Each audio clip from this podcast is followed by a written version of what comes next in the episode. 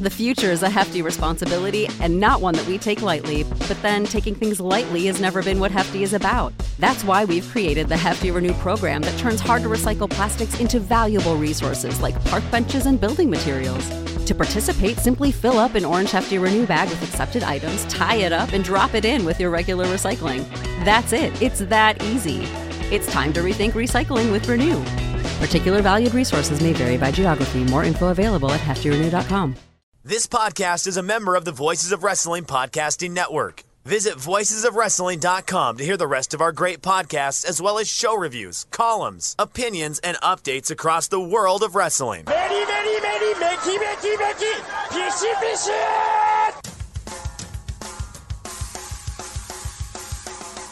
You are listening to the Flagship Podcast with your hosts, Joe Lanza.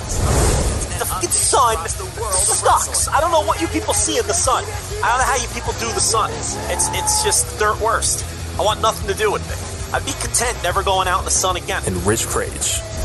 This is the dumbest show. I cannot believe these people. Pay, some people pay us ten dollars to listen to the show live. This is what we give them We- for forty-five minutes.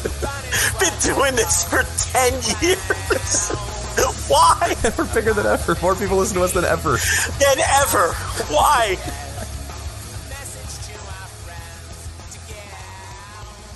And we are live on the flagship podcast. I am Rich. He is Joe. Joe, what's happening? How are you? I'm doing all right. Doing okay. Got G1 coming up. I got the baseball all star game. Are you? I, I forget if we've ever talked if you're a baseball all star game guy. I don't think you are uh, because I don't think you like any all star games. You hate fun. I don't care. I don't care about any sports that are exhibitions and don't count. so home run derby is a no, a non-starter for you too. Then right? I mean, the, the thing about the Major League Baseball All Star Game and the Home Run Derby is I'll put them on because there's literally nothing else on. Yes, it is. I think there is. Isn't it the day after the all, and MLB All Star Game? There is literally no sports on, right? Isn't that the famous day where there's nothing on?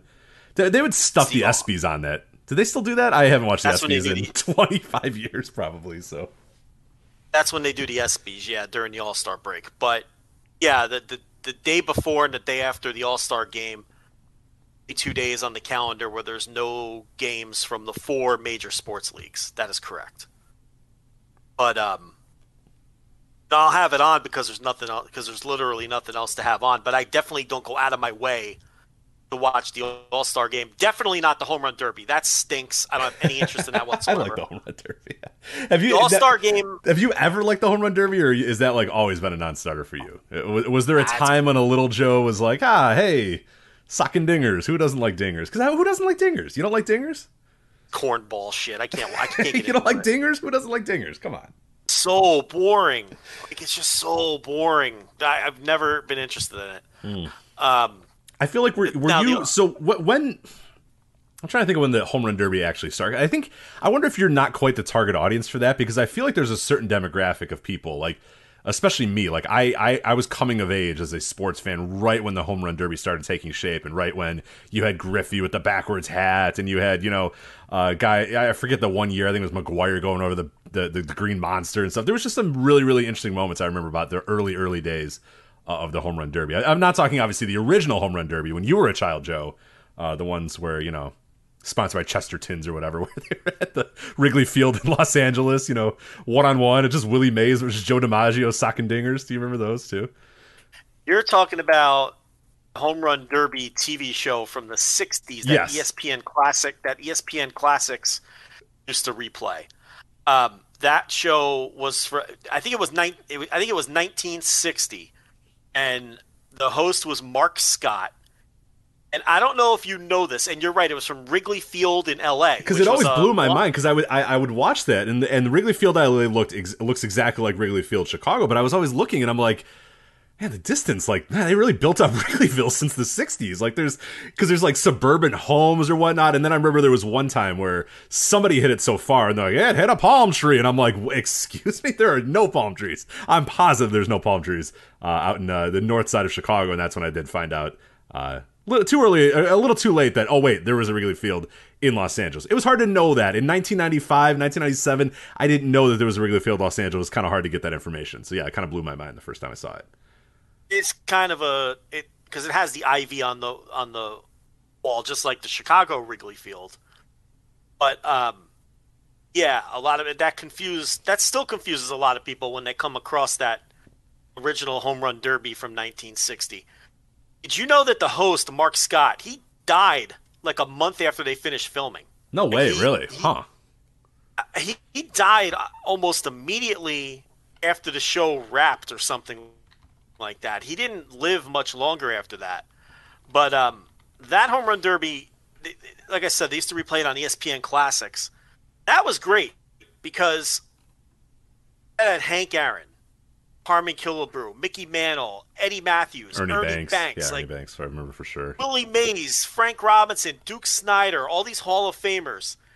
And that's really your only chance before YouTube, right? To see these guys actually swing a bat and play and speak and and and and, and hit home runs and shit. So that there was a novelty to that when ESPN would air those that I think kind of gets there's still a certain goofy charm to the to that to that home run derby. I think now, you know, 20 years on from whenever ESPN was airing that, you know, now you can YouTube nine inning games and watch Mickey Mantle or Hank Aaron play, which you know it kind of takes the novelty away from the old home run derby. But yeah, no, that that that one was a lot of fun just for that factor because you know how, where else are you going to see Willie Mays swing a bat? Right, But, you got um, you got a little bit of their personalities too. I mean, there wasn't a ton in there, Yeah. but you know, you'd get you know Hank Aaron would would finish his his you know round or whatever and walk up to the announcer and the guy would be like, "Oh, how was the round, Hank?" And he's like, "Oh, I did pretty good." Uh, you know, it's you know they were they weren't the most exciting people in the world. They were very like basic basic stuff because obviously it was the '60s and you still weren't able to be you know athletes still were held to a certain standard of what they could say and do and how they really wanted to act and they're they're but it was still it, you know it was fine. Like some of the guys had you know played uh, played along with it a little bit had a little bit of fun with it but you at least got some of their personalities. Most of the personalities were like boring guys that hit dingers but that that's okay. It's all right. We didn't mind. A lot of guys had like old timey voice, like he'd be like, "What'd you think of that round, Jackie Jensen?" Jackie Jensen would be like, "Ah, I walloped a few dingers there, didn't I, Mark?" You know, so right exactly Al Kaline was like I hit it out of the park did pretty well I think it's like okay Yeah, you know, just like what What the hell yeah, but, uh, but uh, no, I thought those were uh, those were a lot of fun. But the the yeah, he okay, I looked it up. Mark Scott died July thirteenth, nineteen sixty. holy crap didn't Show they just they ended it like This is what I'm trying to tell you. The show aired January 9th to July 2nd, 1960. whoa He died like 11 days after the show left the air for that season. That's why there were no more seasons because he died and he was the producer and the host and you know it was his concept. So when I say he literally died right when that show wrapped, I meant it. Like like 20 days after yeah he's dead that's Yeah, and he wasn't. He wasn't. He was 45 years old. So, um, it says he died of a heart attack. So, I mean, he probably smoked nine packs of Lucky Strikes. Yeah, well, I'm sure this. I think this it was sponsored by Chesterton or Lucky. It was definitely sponsored Yeah. by a cigarette company, so I'm sure he was pounding the cigarettes uh, during the filming of the show. But that's you know, hey, it was what So- you did at the time. You wanted to you take the edge off. You got a Chesterton, right? Come on. so the producer shut it down when he died. And what was interesting was at the time, he was developing a golf version of it with all of the the golf stars of the day. That obviously never came to be because he died before it was able to get off the ground. So you would have had Arnold Palmer and and you know uh, who whoever else was around in that era, maybe like Gary Player or whoever. And I don't know what that would have been. Maybe long drive or chip shots. Who knows? But you know that would have been interesting too. But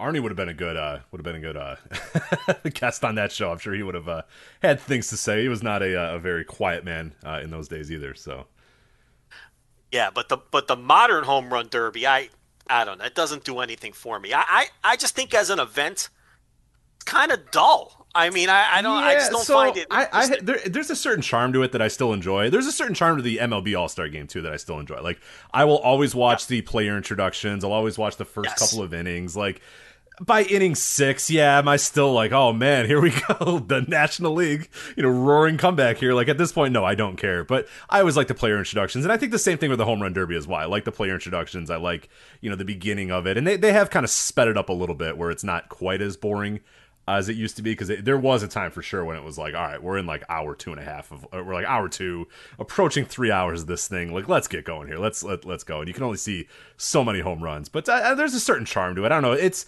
it's the summer. It's you know like you said there's nothing else on. It's it, i don't know. It- to, me i still treat it as like a, a tv event of just like hey i want to be home and i just want to not be doing anything that day. You know i just want to sit on my couch Yeah, and watch yeah. it. I- i'm not intently sitting there going oh man i hope joey gallo pulls it out. Like i don't care. It's just you know it's just fun. There's nothing going on. It's the summer. You're kind of hanging. You're you're you're chilling. Like it's a good thing to just have on in the background and watch uh, so so i will i will definitely be watching it this year. I do prefer the All Star game. It ha- because of the history, and like you, I think you got to watch the introductions. The player introductions are a lot of fun. You like to see who gets booed. Um, yes And- always a classic yeah where were we in la uh, this year we're in la yeah so i don't know that'll be interesting to see well, the, the, the well, yeah, I don't know. I mean, uh, which LA is it in? uh dodgers Dodgers. Uh, well, the Giant players will get booed, Yes. obviously. Yeah, the uh, Angels probably not. There'll probably be enough crossover of Angels fans. be a like, mix. No one's gonna boo Ohtani either. Yeah, how do you boo Ohtani? You can't boo Ohtani anyway. So No, I mean, yeah, there'll there'll be a lot of Angel fans there, you would think. So I don't think they'll get booed, but the the, the NL West guys will get booed, and then you know random players that are heels for whatever reason.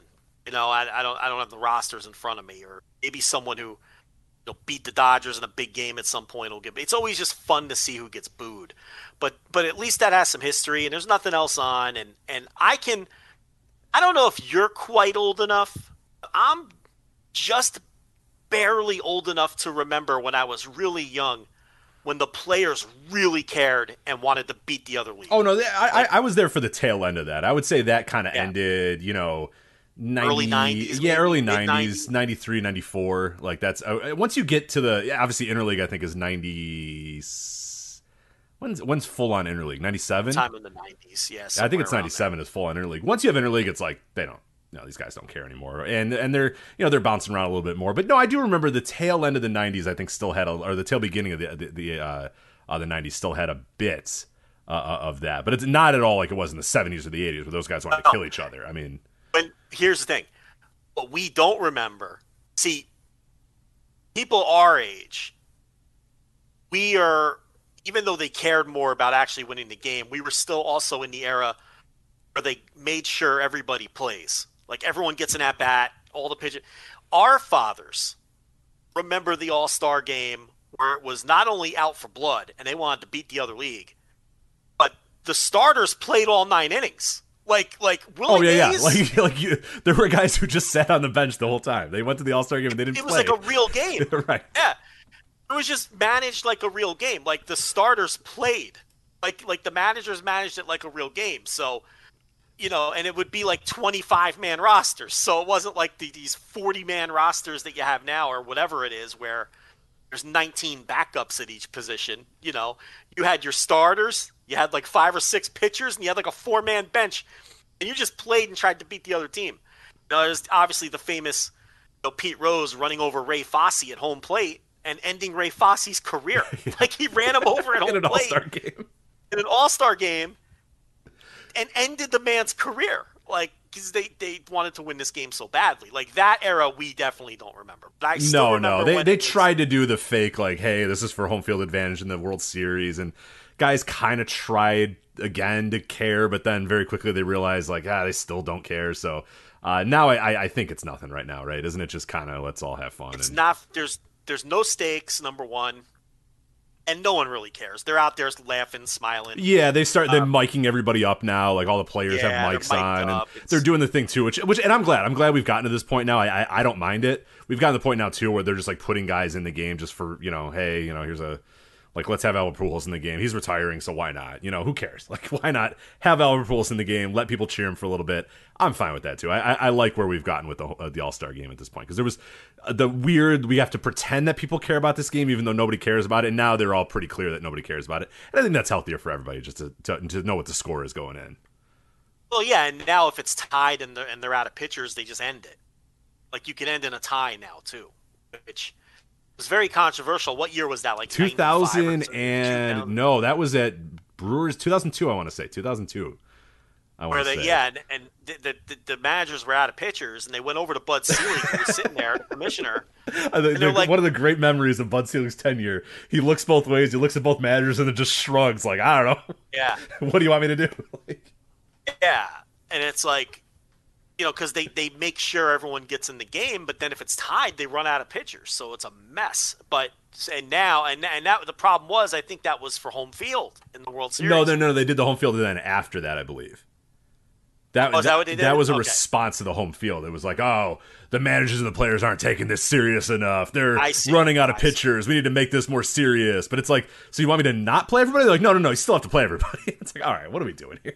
Like, Well, I think what they do now is they have like an unofficial designated pitcher who isn't going to pitch unless he he's like the unofficial last guy after the last guy they okay, save. yeah, like th- if things get really wild, this guy comes in and does it. But there's still a limit to that, and they will still end that fucker in a tie because the managers of their of these guys' teams don't want them throwing 80 pitches, you know, and then coming back to their real teams, and you can't use them for a week.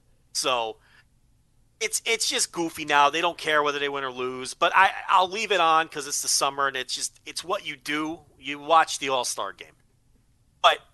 Let me put it to you this way: If my wife wanted to do something that night, I'm not fighting that battle. Right. that- That's, one where you say, honey, win. yes, we will go get ice cream. And you Yeah. turn the TV off and you say, okay, it's fine. Yeah, yeah. That's, Yeah, you can win some when you points. You, can, her- you can definitely win some points on this day if you really wanted to. Yeah, because here's the thing: they don't know you don't care.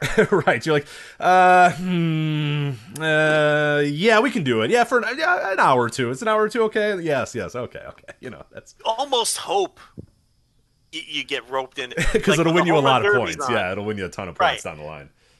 Because I'm gonna say to her, "Oh man, you know I love the home run derby. I watch it every year." You know, but then I'm gonna let her Julio win. Rodriguez might win this one. I don't know. I don't want to leave now. It's only it's the semifinals. There's only an hour and 45 minutes left to go. So, full fake fight, Right. and then just but you know what? If you No. want to go, we'll go. yeah. And then the next one you win because she remembers that she won last time. You know, so it's like like a free freebie there. You, but you got to play it off for sure. I do that with a lot of sports I don't really care about because I always have the sports on, even if I don't care about it, because that's like my go-to backup, like you know, default background noise. You know, but she don't know what I'm really watching and what I'm not really watching. So you you get to play that game a lot. If Oh, you're, for if sure. You're yeah. slick about it. I, I always tell you, I'll uh, we'll go like apple picking or do something on a, a fall weekend, and I always forget when like the Bears are on a bye week or whatever, and there's so many random dudes out and like wherever you are, and you know all of them are doing the same thing where they. You know, Sunday morning, wake up, kiss their wives on the cheek, and go, "Honey, today is your day. You know, you can do whatever you, whatever you and the kids Yeah. want to do. I'm in." And she's like, "What about the Bears? Oh, forget about the Bears, honey. They play 16 games a year. You know, today is your day." And it's like, "Oh, dude, Yeah. come on." You know, and you can see the guys too because they have a look on their face. You know they did it. You know that tho- Yeah, these are guys that did that for sure because they have a look about them where they're just like, ah, ha, ha, ha, ha, you know, I got a freebie here, and it's I, I I want them in one respect, I want them to get caught, but in another respect, it's just it's the best way to do it. It's the best play, so I I, I got to tip my cap for it. So Yeah. What uh, White Sox are on the team this year? uh, Tim Anderson is a starter. Um, that might, all they got? that's probably all they deserve to be No, honest. they had to get Robert, right? Uh, I think he was out enough that I don't know that he is actually on this roster. Let me uh, let me double Might check. not if- be. I think he only has like eight homers. yeah, maybe well, he, he's he- well, he's got a lead, a team leading ten, Joe. So uh, Let me be clear. He should be on the team. yes, He's- I think he missed enough time where he is no longer on the team. It is, I believe. Uh, yep, Tim Anderson is the lone representative. So the the Oakland Athletics have the same amount of representatives as the uh, Chicago White Sox. So Gotta love it. Roberts hitting 296 with 11 homers, 11 steals, and, and 50 RBIs. He, he belongs on the team. Yep. Um, center fielder too. I mean, he belongs on the team. But uh, ah, you know, They got to do. They got to do the one rep for every team thing too, which is is kind of like archaic, but. I don't. You know, I gotta be honest. I, I don't mind it. You know why? Because because you want to see you Paul know- Blackburn out there tipping his cap to the Paul Black from the Oakland Athletics. Paul Blackburn. You know what, though? It's like- you don't want to see that. but but athletics fans do. Yeah, athletic. Well, all eight of them do. Well, there's some nine-year-old kid who's an A's fan who wants to see that. You know what I mean? If it's gonna be a dopey game that we don't care about, just you know, make the fans happy. Yeah, well, I, and I It's agree like- because if if it wasn't that way, it would just be like the Yankees and the Red Sox versus the Dodgers, you know, and that would get boring as hell. Yeah. So Yeah. So I, I I- and plus, again, I, I'm a traditionalist, and that's the tradition that we all grew up with. Team gets a guy, yeah, and it's kind of fun when your team stinks to try to figure out which guy they're going to take. yeah. For the Athletics, they just found like a long reliever. They're like, ah, this guy's all right, right? like, it does, uh, it does make some pretty fun. I think it was a non-roster invite or something. Like Black Blackburn's a, he's a starter, but he's uh, he he he has cooled off recently. Um, so his numbers aren't going to look so hot when he actually gets there, but he, he started the season off Yeah, uh, yeah, very yeah. well. Um, but but yeah, that's a you know it, it's sometimes they really got to scrape the bottom of the barrel to find a guy. Who was But- that? There was a guy that I fun. saw earlier. Let me see who it was. I think it was the Diamondbacks guy that I legitimately was like, I don't know who this guy is. I don't think I've ever heard. Uh, Joe Mantiply. Do you know anything about Joe Mantiply? Oh no no. Okay, Joe Mantiply. He's a middle reliever, and he's got an ERA of like .4. Oh, It's okay. well All earned. right. All right. He's uh he's not a closer, but he's crushing it. Thing is, he should be the closer because Mark Melancon stinks this year. So, um, but no, Mantiply, he's a journeyman middle reliever, uh, which is why you've never heard of him. But um, he's got some disgusting numbers, so I can understand why they why he's the uh, lone D back uh, representative. Well, But, uh, I'll, I'll allow it then. I'll allow it. But you know, I, I I admit that I do enjoy the like, especially going back in time and seeing like, hey, who was the royal representative in 2003 or whatever? And it's like you know, some random person you've never heard of. You're like, oh, all right, that's well, they needed somebody, so they're like, ah, you want to go? And he's like, yeah, sure, I'll go. So, um, no, I, I enjoy that. It's pretty good. But uh, there you go. That is the all set. It's coming up on on Monday and Tuesday. All uh, the home run derby on Monday. So Raw might uh, might not do great ratings wise on uh, on Monday, but we'll see. Uh, I forget what the home run derby does ratings wise. I don't know if it competes enough with it or The home run derby crushes it that's what I thought. Yeah. because again, nothing else is on. So what are you gonna do? Where are you gonna go? What are you gonna watch? Right. If you're any sort of baseball fan, you're probably watching it. If you're any sort of sports fan, you're probably watching it. If you're just kind of like, eh, home run derby, you know, you're probably watching it as well. So yeah, that, that's not going to be good for Raw. And then uh, uh NXT 2.0, Yeah, well, it's lit. we'll, we'll, uh, we'll probably have a, a, a uh, another horrible rating against uh, the All Star game, but uh, it's fine. It's NXT 2.0. But uh, you've been you've been a consistent 2.0 watcher. We'll get to that here in a little bit as we plugged flagship Patreon. You get a review.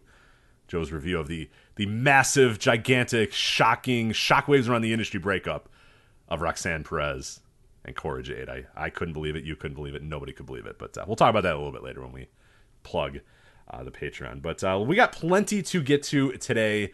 Uh, we have a lot of big time topics to do. We are going to talk about the G1 climax. We're going to preview it extensively, go over the nights, go over the blocks, uh, some of the oddities going on with the G1 this year, uh, give some of our thoughts about the G1, our excitement levels, uh, percent chances of certain people winning. We'll, we'll find some ways to have fun with it, but uh, we're going to talk about that uh, full, full preview uh, the G1 Climax, which kicks off uh, just in a few days here on the 16th. So, two days from uh, this live airing, uh, G1 kicks off. We're also going to talk about uh, Pro Wrestling Noah's Destination 2022. We talked about it last week. There is a few updates on the card, so we wanted to talk about that uh, real quick to see if our thoughts have kind of changed from last week.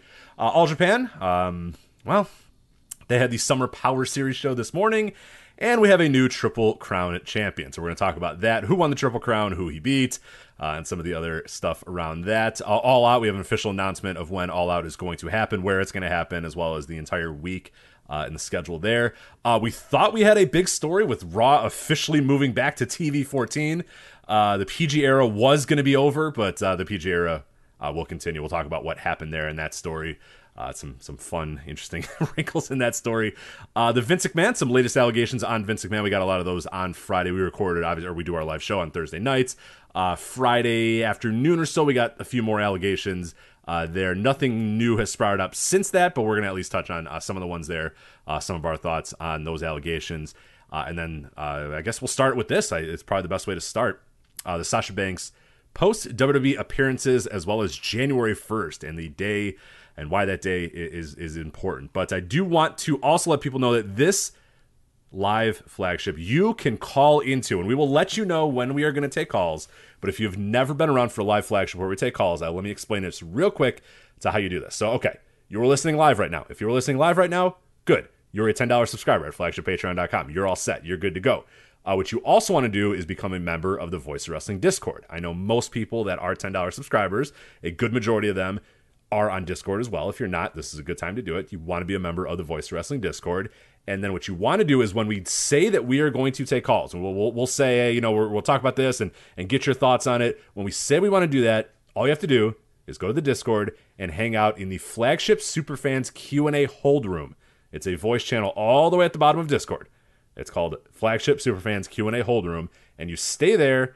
And when you're, uh, or when we're ready to get you, we will drag you from the hold room into the main room. I will give you a few seconds to connect, and then we will say hello, blah, blah, blah, whatever your username is, and then we are off and running with uh, the call in. Please make sure that when we do say, hey, da da da da, you're on the air, uh, that you mute uh, the flagship stream so we do not get feedback as well, and especially not delayed uh, feedback as well, because that would be awful and it sounds terrible and it's not fun for anybody. So we will let you know when we are going to take calls. We, we have some spots later in the show uh, where we did want to have calls, but we will say, hey, you know, we're, we're, we're going to take calls on this topic, and that is when you're going to want to jump into that hold room uh, and then we'll drag you on there, and then you uh, you'll talk. So we'll mostly uh, we're not going to do like random Q and A. We don't need you to say, "Hey, who are your ten favorite wrestlers of all time?" Like we're going to say, "Hey, we're talking about All Japan. What are your thoughts on All Japan?" Hey, we're talking about the G1 Climax. What are your thoughts? Like we want specific stuff. Maybe later in the show, if we got some time, we'll do you know generic Q and A. But uh, for the most part, uh, tonight it is just going to be uh, Q and A's on the actual topics at hand, or at least calls on the topics at hand. So again, uh, flagshippatreon.com, be a ten dollars subscriber, be a member of the Discord, uh, and then go to flagship superfans Q and A hold room, uh, and then you will be put on the air. So all right. Let's talk about Sasha Banks, Joe. Uh, we have some new updates for her. We do know her first post WWE appearance, well, at least per, first public appearance since walking out on the May 16th Raw is going to be at the C2E2 show in Chicago next month. She'll be there August 6th and August 7th. Yeah, signing autographs, doing a booth, doing all that sort of stuff. I, have I've been to C2E2s uh, in the past. I might find myself at this one again. Uh, but uh, yeah, it's a, it's a comic convention, entertainment convention. Um, pretty big deal. Apparently, I don't know if you saw. Did you see the number that she is apparently asking for? Which good for her getting that number. I believe I saw thirty thousand dollars for an appearance. So not only that, I think she's charging ninety bucks for the for to, for the meet and greet. He else is charging like thirty. Hey, if no one's in her line, then she she priced herself out. But uh, I bet that line will be pretty pretty long. So good for her. Well, if she's getting thirty grand off the top, I'd hope no one was in my line. Like, like I, I would, you, you, know, you know what I mean? Like I would, that would be a bonus to me. Like I get thirty grand and I don't have to meet all of these mutants. You know what I mean? So it's like that's the best of both worlds. Or they're paying you ninety bucks a pop, which isn't bad either. I was gonna say, or you get thirty grand and a bunch of people pay you ninety bucks a pop to say, "Hey, uh, what's going on with you?" And uh, she goes, "Ah, oh, you never know." You know, you know I think, "Okay, thank you," and they walk away. So, can you sign my yeah. belt? Sure. you know, I, I that's kind of a good gig too. I think you could I could make do with that gig too. Getting 30k uh, up front and then 90 a pop for these weirdos to sign their their their belts. So I don't know. I think I'm down with that. Yeah. But uh, good for her for sure. But uh, we also got this from Fightful Select said that wrestling promoters have reached out to Banks. Uh, this is, I think, the more interesting part of this entire discussion. Uh, and have been told that she can't make wrestling appearances until January 1st. Now, what do we make of that? And I don't know that anybody else has officially been able to. I just saw that on Fightful Select. I don't know if anybody else has confirmed that or that's what they heard or any promoter said, yeah, yeah, that's what I've been told. But, you know, I trust Fightful Select. I think there's probably a reason why they, you know, had that report and, and, and sent that report out. So I don't know. What do you make of that? Where where does, where does that put this timeline? January first was a very strange date that I don't think we talked about it last week of like what dates would she be available? Would it be this date or would she be able to do all out? Would she be able to do Arthur Ashe or whatever? January first is a weird one. Is that that a negotiated day or like what, what do you how, what do you make of that January first date that we that, that came up from Fightful Select? Well, I think you're burying the lead here. I think that means that she has in fact been released. Because why would she tell people she's available at all if she was still under WWE contract? Yeah. So she's obviously been released or has some sort of deal where she's going to be released or something. And, you know, she's choosing not to get back into the ring or take pro wrestling bookings until next year. She's going to chill out for six months. It's really not a lot of time. I mean, we're halfway through July. So it's not like January 1st is you know, a million years from now. So, you know, she's probably got some kind of non compete to begin with. So she probably can't even legally wrestle or negotiate a new contract with anybody until August or September or, or, or, whatever. And then from there, you're really just looking at a couple of months before January rolls around. So what's she going to do? She's going to take 30k to do these dopey conventions. She's going to charge people 90 bucks to take an uncomfortable picture with her and she's just going to hang out and let her body heal. And then in January, you know, we're raring to go, you know? So I, I understand it. But I think what this tells us is she's free. Yeah, eh, so the quote is that she is only taking non-wrestling related bookings until January first. So yeah, I, I, it's kind of the same thing I get out of that. It, I, it the only weird thing would be is she just doing another kind of hiatus, which is something that has happened with her before, where she did the the the hiatus. She went away. She went to Japan to train and that sort of stuff, uh, and then came back. But this is this all seems a little more different than that. This seems like it's got a little bit more uh, to it, obviously, because we know about the walkout, we know about some of the other stuff. Um, yeah, I don't know. It's it's I guess it is does mean she's done, but it's just yeah, it, it is kind of surprising that neither side will just say it. You, you know, it has to be through these weird back channels of, of, of promoters reaching out to her, and I'm only taking non wrestling bookings till January first. I don't know. I just wish we'd get like Sasha Banks is released from her contract. Like it, it just seems like an easy way to do this, but I don't know. It, it's strange. But here's the thing: if if it was she's going back to WWE on January 1st. She wouldn't be telling people, I'm only taking non wrestling bookings until January 1st. Okay, I'm seeing it as on January 1st, I'm taking all bookings. You're you're reading it as on January, um, I'm not taking any more bookings once January first comes. Is that what you're trying to say? Sort of, like yeah. Saying... Like I, I think that there's there's the wording in that is interesting, and I don't know if maybe we're I'm I'm reading too much into the wording, but the idea that I'm only taking non wrestling bookings until January first is kind of a hey, don't call me. Uh, I'm only going to do C2E2s. I'm only going to do Comic Cons. I'm only going to do that sort of stuff until January 1st, and then. I understand how you're reading it is that, and then I'm free to take any wrestling booking you want, and I'm free to, you know, get That's in the world. how I'm reading it with her though, and this has been done before with her, like I don't I don't know that I can 100% trust that January 1st now she's okay, I'm ready to go. I'm, I'm ready. To, like I don't know, I read that kind of differently in the sense. I, I wish I hope it's your I, hope what? it's your way. I hope it's your way. Your way is a lot cooler. My way is she just wants to kind of do her thing for 6 months or whatever and then on January 1st, okay, I'm back in the saddle and I got a new deal with WWE or whatever. That that's she's done that before, so that's kind of where my hesitation comes. I could see where it could be read both ways. That's interesting because I naturally just assumed wrestling bookings after then. But you're right; it could mean I'm only taking bookings up until January 1st, and they're non-wrestling in nature. Right. Right. You, you, see what I mean? Like I, I just think there's a different. And again, we might be reading way too much into someone that wrote a sentence and didn't really think about it or whatever, and just kind of spit out a sentence. But only taking non wrestling related bookings until January first. I don't know. I, I, I it, see, reads weird me. Though, it does.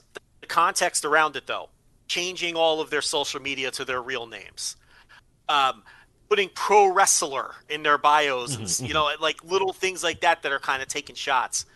You have uh, Fatu out there now. You know, you know, uh, like like uh, housewife Facebook memes of of sayings like you know, uh, that she's free now, like, and all kinds of shit like that. Like, the rest of the context around it tells me Sasha's ready to get back in a ring after January 1st and WWE, and she's done with WWE. Mm-hmm. But, like you're saying, with her, you never know because we've seen this movie before. Um, and, and, you know, maybe that's truly the only place she ever wants to be. But might not be up to her anymore because Vince might just be sick of her shit at this right, point. right. Mean, we this this might be a tough one to come back from. This might be a tough one to really come back from, especially it being so public and so obvious and everybody knowing about it. And and this is more than like we've always talked about the Sasha Banks, the kind of boo boo tweets that she would put out or whatever, and the little. But now that she's also roped Naomi or, or you know Trinity in this as well, and like you said, they've all they all kind of changed everything, and they're all no reference to WWE in any of the marketing or whatever. That that seems like we're getting a little too far away from from what what it was uh, in prior times where, where she was maybe just upset or just needed some time off or whatever. This this does feel a little bit more. So so I I agree. I'm I'm more on your side. I just think it's interesting to think about the flip side of it of just what does that. It, that it's it's just a strange sentence to me. It doesn't read like. 100% Sasha's, you know, available for it would say Sasha is available for wrestling bookings after January 1st. You know what I mean? Like that's how I would if if that was the quote, I'd say, "Well, yeah, of course, she's going to be on the indie. She's doing everything. It's just the only taking non wrestling related bookings until January 1st. I don't know. That, that reads just strange to me. So we'll see. Well, the other factor is somebody told Raj Giri she's been released. So unless you think Raj Giri is just making up a story that some lady in the company, Sasha Banks, has been released, and you know wh- what would be his motivation to do that? He has no motivation to just, you know, make up some fable that he was told by. So that's the other factor too. I mean, Raj Giri might be awful and terrible at analyzing dynamite ratings. I mean, he might be the worst pundit on earth It's not when good. it comes to that. it's not great. I, uh, but I don't think he would make that up. I No, think no, no, Someone in that company, whatever that woman's name was, that people then stalked for three days because Sasha fans are out of their minds. Like I think he, someone told him that. Like I don't believe. I don't think he made that up. No, no, no. So, I mean, when you factor that in too, um, you know, maybe I'll be the one that gets burned here and, and has egg on the face. But I think she's done. I think she's out. I think she's been released. I think now she's just, you know, like why would she? Even at this signing, she's marketing herself under her shoot name. If she was still with WWE, the Sasha Banks name is far more valuable and recognizable, right? But instead, she's doing the Mercedes Varnado or whatever, AK, you know, FKA Sasha Banks. I don't know. There's too much smoke to the to the fire this I'm time. with you. Yeah, I, I think so. Yeah, if, if you see the C2E2 thing, it says uh, Mercedes Vardano, or, or, or, or is it Varnado? Varnado? Varnado? I don't, I don't even know what it is exactly, but it says, quote, Sasha Banks, like in quotes, Yeah. and the Mandalorian. So it's, it's kind of interesting there. But yeah, you're, like you're saying, it's, it's a step above the FKA Sasha Banks. But yeah, it's in quotes, which is a, definitely a, a strange way to go about it. So Hey, did you see that weird one a couple months ago where it was Michael Hickenbottom, FKA Shawn Michaels? really? No, I, where was that? and people were like, "Whoa, did he like quit or get Yeah. released?" And no one's like it flew under the radar. It was just some one random one-off appearance, and from what I understand, he's still there. I mean, I, I don't, you know, yeah, I think he's still company. running NXT. I think he's still one of the main guys on NXT. So So that was a weird one. Maybe whatever it is he was doing wasn't company approved or something. But it, that was a strange one. Yeah, And- Michael Hickenbottom. yeah, that's it. Yeah, Michael S. Hickenbottom, FKA, Heartbreak Kid. Yeah. with uh, um, So I- I his weird what we're going face. I can See it? I can, no, I don't see it. I could just imagine Uh, it with his like weird. He's just kind of, he's got that sh- that grin on his face and his strange Yeah. face now, and his hair. It's all weird now. Yeah. Yeah. Oh man. Well, you know, man of God, Rich. He's a man of God. yes. Uh, I do wonder what the what are the stans going to do here. I, I, I we have we thought of the stans. Have we just have we discussed the stans? What where, what are they going to do? Where are they going to go? Will they move on? Are they are they banks for life? Like where where are we with the stans? have to discuss the stans. Um, we're gonna follow her, man. I think. You think you think they're they're there for life? Oh yeah. Oh yeah. She goes to AEW, you mean? Uh, yeah, just anything that she does. Like, are they going to follow her on the indies? Like, are they to like say she? I mean, she's going to AEW, obviously. Well, I mean, If she's available, She's but- not. She's not going to MLW to wrestle Holiday. Okay, so she's Maybe she wants the world. Of. Joe, the world of MLW never stops. How dare you? All right. well, she wants that welterweight title, huh? Yeah, She come can't on. wait to get her hands on that. Get on beIN. Um, yeah, everybody dreams of being on beIN at some point in their life. So It's true. Um, but no, I you know if if if she goes to AEW or if she does you know some vanity tour for Stardom or something because it's just something she wants to do. Yeah, her fans are obviously rabid, and I, I do think they'll follow her anywhere, which will uh, you know add an interesting dose of discourse to AEW conversations on uh, Cannot wait.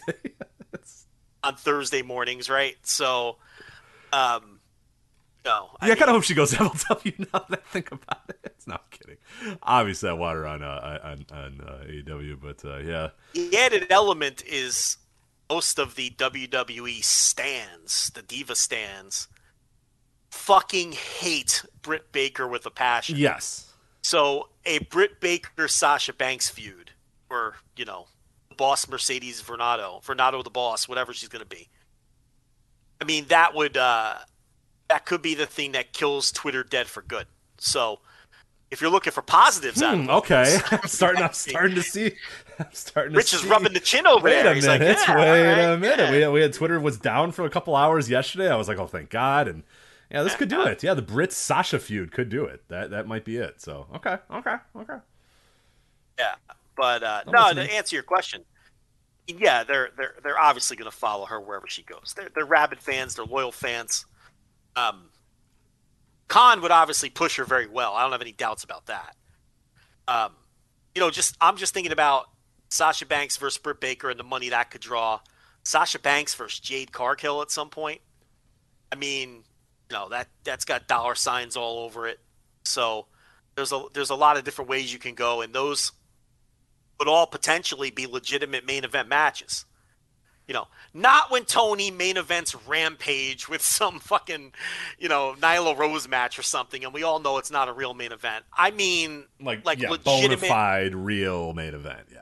money drawing main event matches is is what you'd have on the table with that. So, um, yeah, but I guess we got to crawl before we can walk. Yeah, we got some time. uh, we got some time, so we'll wait. We'll wait and see if we got anything new uh, on this. But uh, yeah, that's that's what we got. But uh, I'll uh, I will go, Joe. I will take one for the team. I will go into the line. I will pay my ninety dollars and say, "Hey, Mercedes, when are you going to AEW?" And then I'm sure she will give me a very detailed answer uh, and give me all the all the information I could possibly want about her uh, her ongoing free agency. So um, I will do that for you, Joe. I'll do that for the listeners. So. Hey, And if she signs an eight by ten, she signs an eight by ten. You know, I paid ninety bucks. I got to get everything you can get out of your ninety bucks, right? True. You're gonna get a picture and Oh, a mark uh-huh. pick? Yeah, yeah. Got to get a mark pick, right? Should, should I do the fist, like that, where we're, we're both holding up the fist, like that mark pick, or you know, I'm not gonna do the creepy like put your arm around the the the, the women's wrestler thing. I think I'm just gonna go with the fist, right? Oh, you're not gonna go with the prom photo. Prom photo. Oh my god, the prom photo. Ugh. Oh, so oh, it's making my skin crawl. Just think, th- I close. You close your eyes, and don't you think of the Becky Lynch one? Yes, where That she's is the balling up first her fists. one I have ever.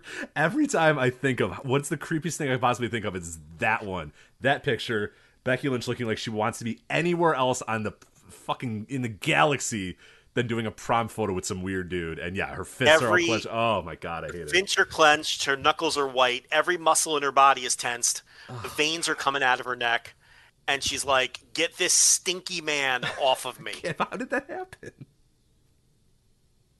It's, they just overstep their boundaries, I guess. I don't know, and I guess they're just too polite to tell these creeps to keep their hands off. But it's it's horrible. Yeah. Do you remember we used to make like as a society, I don't mean me and you, but like do you remember as a society we used to make fun of Hoverhand? Like Ooh, I don't know if I remember Hoverhand. Oh, you don't know Hoverhand? Okay, so Hoverhand was a funny thing where like an awkward guy would take a picture with a hot girl and he'd put his arm around her, but he would hover it over her shoulder. Oh yeah, okay, okay. I didn't know that. I didn't know that had a name. Okay, Hoverhand. I got it. It's called Hoverhand. So, you know, you'd make fun of people who did the hover hand because they weren't confident enough to actually touch a female, right? so right, you'd right, make, right. Or the female didn't want them to touch, which is, is fair in both respects. Yeah, but now it's like you you almost wish hover hand came back, right? Rather than these smelly dudes making these people extremely uncomfortable um, with the prom picture. Like hand, like there was some like some lost charm in the hover hand now, rather than seeing Sasha Banks or Becky Lynch look like you know they'd rather be dead for 30 seconds than have to endure this uh, any longer. Yeah. okay, I didn't know. I didn't know it was called that, but now I'm looking it up, and yeah, I I, I do know the the hover hand. Yeah, there's some classic hover hands out. There's some good ones. Yeah, yeah. If you go to hover hand on Google Images, there's some there's some really really good ones on there. But uh, yeah, I, I'm well aware of the hover hand. I, I I think I know the hover hand too. From uh, what was the first part you said? The not confident enough to touch a women part. That's uh Yeah, like it's it's a woman that you. It, Yeah. It's a sign that you. You know what it is? A tell hover me hand more. Was Yes, a sign, tell me more. It was the sign that you knew the woman was above your pay grade. Yes. So you were afraid to touch her. You know, but I say bring the hover hand back. I want to bring the hover hand back, Rich, because I think it's a better option. Uh, you know, than than than what we just described. Right. Uh, Griffin brought up a great point too. Remember these Sunny bed photos that you could pay for a picture? Now listen, she Laying wanted with Sunny? uncomfortable. Yes, clothes. no, she was paid. I'm saying those people paid and said, "Yes, I will pay you 180 dollars to lay in a bed with you and take a picture." Which is just like that guy had to then show somebody that photo. You know what I mean? Like that dude had to say, "Hey, look." Uh, do you remember Sunny? And they're like, "Yeah." Well, look at this. You know, what I mean? like pulls Yeah. out his wallet and it's in his wallet or whatever. Like, Yeah, like you know what I mean? like that I was mean- a a guy like someone down the line was like, "Hey guys, I got something to show you." They're like, "What? Here you go." yeah. You jealous I or pro- what?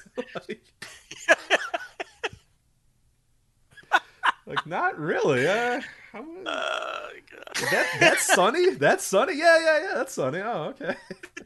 but these were all the same guys who it was only the same ten guys. and Sasha. All the same guy, you know. I wonder what the Venn diagram looks like. It's probably a lot of crossover, right? I would. Oh yeah, it's a circle. It's definitely a circle. To now, I the, I guess the the interesting thing would be is is guy who takes Mark photo in bed with Sunny. Is he also a belt mutant, or is that a different group? I, you know, I think the Belt Mutant is a cousin of the Diva Creeper. They're in the same family for sure. Like they're related. They, Okay. they, they, they see each other at Thanksgiving. There's no question about it. But I don't think it's the same. It's not a one to one. It's not like a that that the guy who gets done taking the Sunny you know bed photo, then rolls out of the bed, uh, says bye honey, bye Sunny, thank you for the picture, and then grabs his roll cart full of like replica belts. It's not the same guy. He can't possibly do all those things in one day. No, I don't think it's the same guy. I think it's a different genre of uh, of, of weirdo. I think. Remember when we saw the two belt mutants almost get in a fist fight in, in New York? Yes, Remember yeah, we, we were we were cataloging it, doing play by play of the uh, the, the belt mutants. I don't think those guys are diva creeps. No, no, Like, no. They're, they're too busy waiting in line for, you know, 45 minutes to get, you know, Buff Bagwell to sign their WCW TV title or whatever. So, yeah, no, Yeah. I agree. So uh, no, I think they're related, but they're not the same. Right. They, they might, like, I think they respect each other's game, but they just play different games. You know what I mean? Like, this guy's got to wait three hours, you know, to get Ric Flair to sign a belt. He doesn't have time to be, you know, doing photos with Angelina Love or whatever. He's, he's, he's busy. He's got stuff to do. So, I get it. Angelina Love. she was right there. She was next to the Belt Mutants. I, I you, you don't. That was man. The WrestleCon walkthrough. That we should have filmed that. That was great content. We've gotten canceled many times over. But uh, Yeah. Joe Rich and Rob Stryker walk around WrestleCon and just bury wrestlers for two hours was something else, man. taking in the humanity at that event. It was just uh it was it Do you think like okay, so you have autograph collectors, you have belt mutants, you have all these different genres uh, Figure guys, figure right? guys too, guys that get their figures signed. figure guys. So do you think in the diva creep world that there's rare opportunities like guys, I got a picture with the Kat. I finally, after all these years, Oh, I Stacy tracked down Carter. I got a picture with Stacy Carter. Yeah. Right. Like, like, do you think that's a thing? Like, like, there's some like hard to get prom picture, creep prom picture opportunities. You know what I mean? Uh, compared to like you know your standard issue, like it'd be pretty easy to get the WWE divas because they have these events at like every pay per view and and whatnot.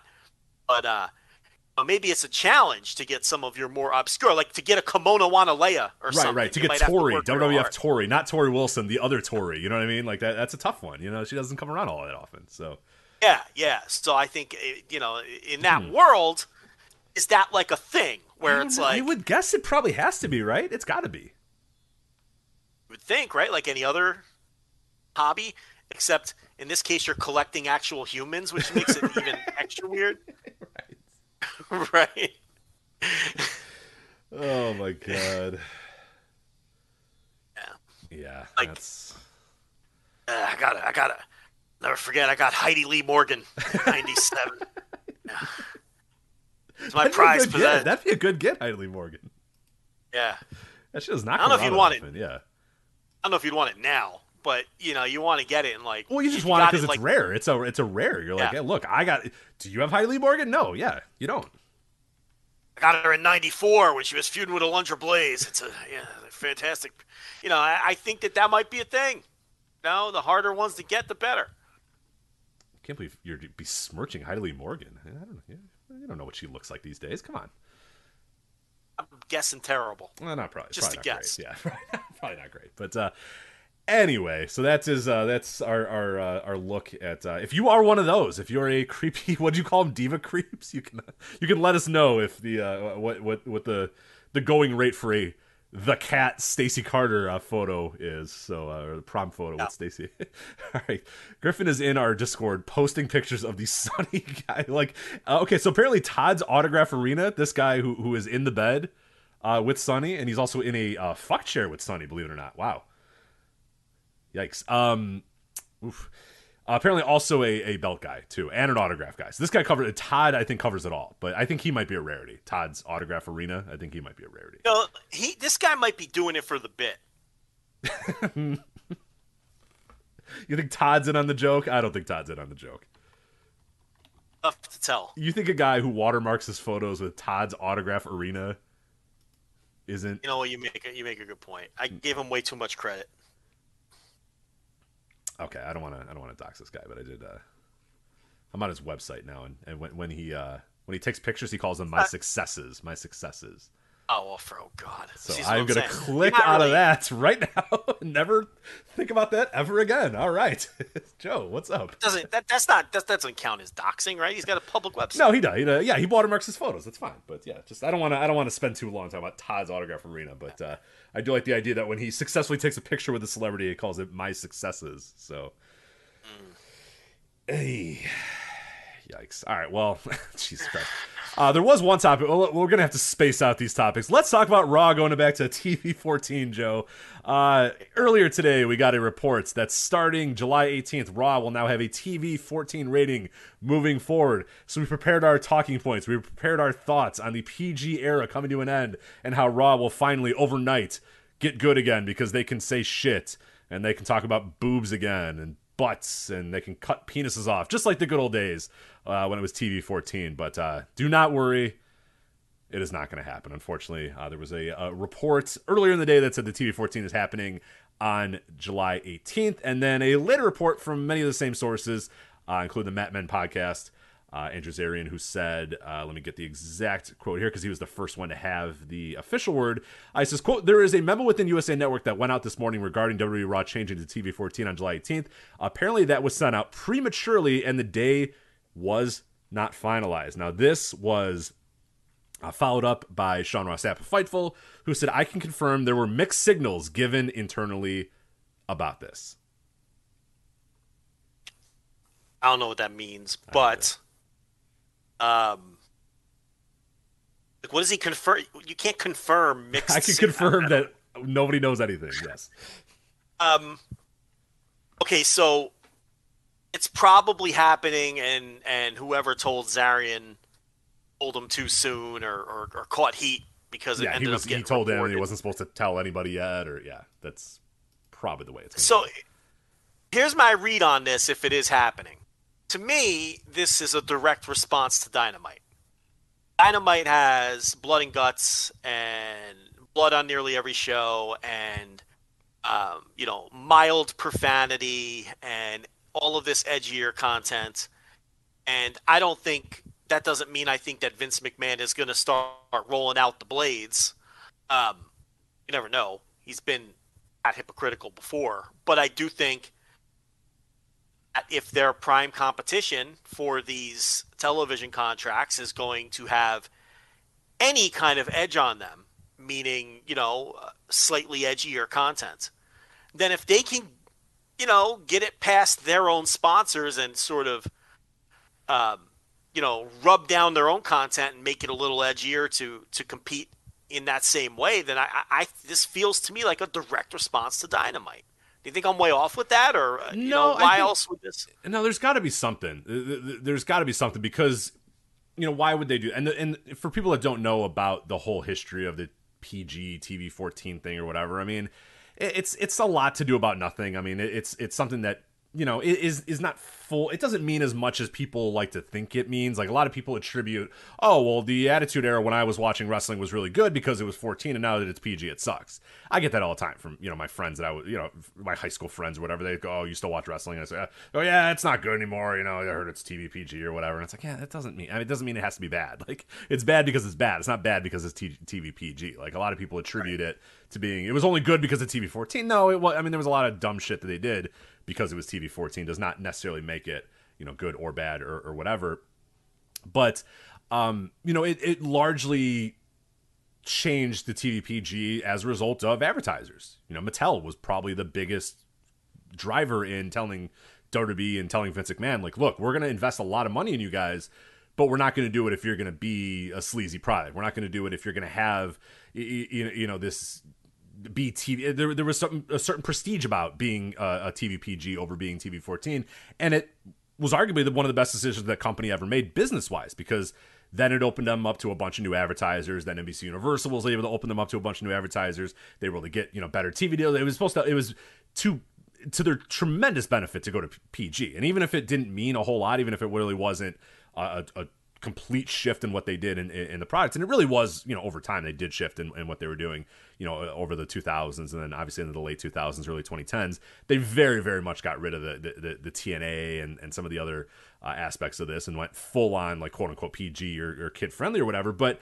you know, it, it's what I find this story is, I, and I'm with you because there's no financial reason to go to TV 14. There is no real reason whatsoever why Raw would need to be TV 14 anymore. There's no reason they need to be more sleazy. There's there's no financial or business reason why they have to do that. But like you're saying, perhaps they look across the dial, or perhaps they look at AEW and say, "Hey, look, those guys are able to do this. Those guys are able to do this. These guys are able to do that." It was, and it's not uncommon from if if you followed during the Monday Night Wars, Eric Bischoff would get very angry all the time, even at the time. Like he gets angry about it nowadays, you know, because he likes you know just kind of figure out any excuse he could possibly come up with for why he failed. But even at the time, he would say one of the things that we aren't we aren't allowed to do what WWF is doing because they're able to do this, whereas I can't get stuff to get past standards and practices. I can't do the stuff that WWF does. I can't do the raunchy stuff that WWF does. And he would internalize that by saying, well, you know what? Who cares? Because they're going to lose advertisers. It's really dumb. You know, they're, they're going to, you know, people aren't going to want to watch Blood. People aren't going to want to watch T&A. People aren't going to want to watch that stuff it didn't happen. People started saying, you know what, yeah, we are do want to watch the blood. We do want to watch the T&A. We do want to watch all that sort of stuff. And it ended up, you know, being a big part of what made WWE successful. I mean, there was a lot of other things that made WWF successful, but it was a big part of it as well, is that they were able to be a little raunchy. They were able to take things up uh, a notch. They were able to copy some of the stuff that ECW did uh, and, and do that. So I'm with you that there's this there's a weird thing here where I think business wise this isn't a good move, but I do think internally they maybe think to compete on the level with AEW, we do need to maybe be able to have the ability to, to, to stretch things a little bit more and have blood and swear every so often and be able to be a, a edgy to a point, maybe not full on sleazy like they were before, but at least be able to push up against that edge a little bit where they can't do when they're TVPG. But if they see the level of advertisers that AEW and UFC are getting with the blood. You know, they're going to TV 14. They're not going to TVR.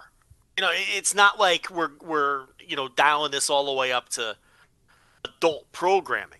You know, and and maybe they're looking at this saying, "Hey, this isn't hurting AEW's advertisers. They're getting high class advertisers. This isn't hurting UFC."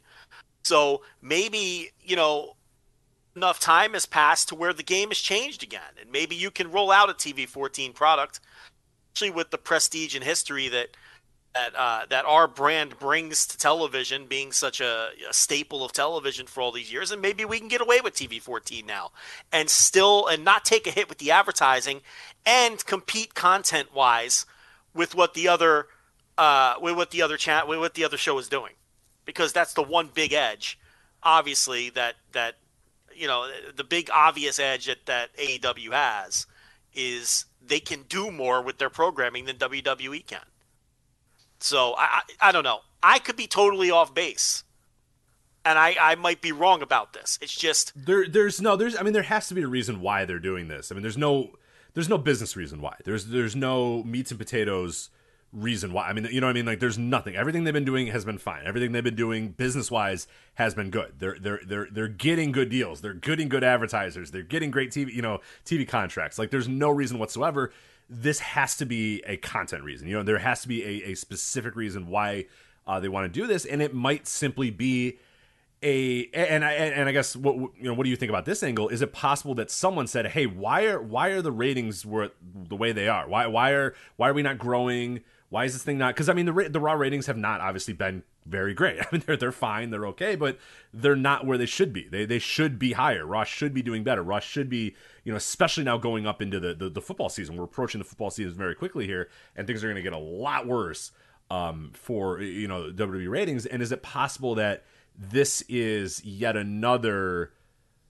Okay, we're doing this now because this is going to help things similar to the you know we we recall a couple years ago where oh we're going to install Paul Heyman and Eric Bischoff because our ratings are not doing well and our creative's not doing well, so we're going to install these guys. And we all knew that it was all bullshit and it was all nothing. And, and then ultimately it was all nothing and it was all bullshit. But it's a yet another thing to kind of say, oh, hey, we're we're we're we we understand that some things are lagging, but here's what we're doing now to change it. We are now going to go to TV 14 because we believe that gives us more of a competitive edge in the marketplace because it's more of an ability to do this, this, or this, or this, or whatever. You know, do you think that's possibly just another thing you can say on a conference call or say to an investor call and say this is what we're going to do to kind of combat maybe our lagging ratings. Yeah i mean I, you know that that could be it too. But uh well, there has to be a reason they're doing it. So you know it's not just completely random and and, and meaningless. It, it's a re, it's a it's a response to something. So um you know th- that's what i was able to come up with. I, you know so, uh, I don't know, but Vince's idea of edgier content is probably very different than Tony Khan's. That's going to be in the direction of more fart jokes and and. Uh, I don't know. Is is now and, the right time? Is right now the time when you want to be doing you know sleazy stuff? I don't. Uh, well, it's Vince. That, you know what? That's the word sleazy. Vince is always going to err to the side of sleeves of when it comes to this. Whereas AEW is more just classic pro wrestling. Right. They use TV 14 uh, so that Eddie Kingston can say shit and Jon Moxley can bleed all over the place. Right. Where Vince is going to uh, immediately go to the sleaze. And the, the, the, women's outfits are going to become, you know, much smaller. Uh, you know, it, it, it's a different kind of TV 14 uh, that they're going to do. You know, and, and, Vince always historically has, has typically been a, against blood. So again, I, I, don't know if he'll go. Uh, you know, he, he had the whole you know blood and guts rant on the investor call, which is in hindsight now even more ridiculous. Yeah. yeah, and and so I you know, but again, he's been a hypocrite many times before. So maybe he does see all the blood on AEW TV and, and, and thinks that maybe that's an edge they have in capturing the younger male audience, and maybe he does bring back some blood. I mean, I, I, it'd be hard for me to believe at this point, all the sponsor reasons, and also because he always has seemed to be opposed to it. I mean, you could go back to the '90s when, you know, Bret Hart would have to, all the stories of Bret Hart either, you know, blading but tell, but convincing Vince it was hard way, you know, to get away with it because Vince has never really been comfortable with the, you know, didn't he send that letter to Ted Turner about self mutilation yes. and yeah, uh-huh, uh-huh. You know, so this isn't just a recent thing. He just, you know, so, um, but but I don't know. It'll be interesting to see what their version of it looks like. But you know, look, we've been talking about how the women are presented in NXT 2.0 since they since NXT 2.0 became a thing. Diva era is coming back. I mean, I people are still in denial about this, but I mean, you know, the number one push act on NXT 2.0 is a Diva era act. It's Toxic Attraction. You know, and and just look at the the the, the types of women they're hiring there, and and presenting on TV and the way that they're presenting them. So this could all be tied together too could be the symmetry between developmental and the main roster that we've been saying that they don't have anymore, right? Like they're preparing for this, you know. So who knows?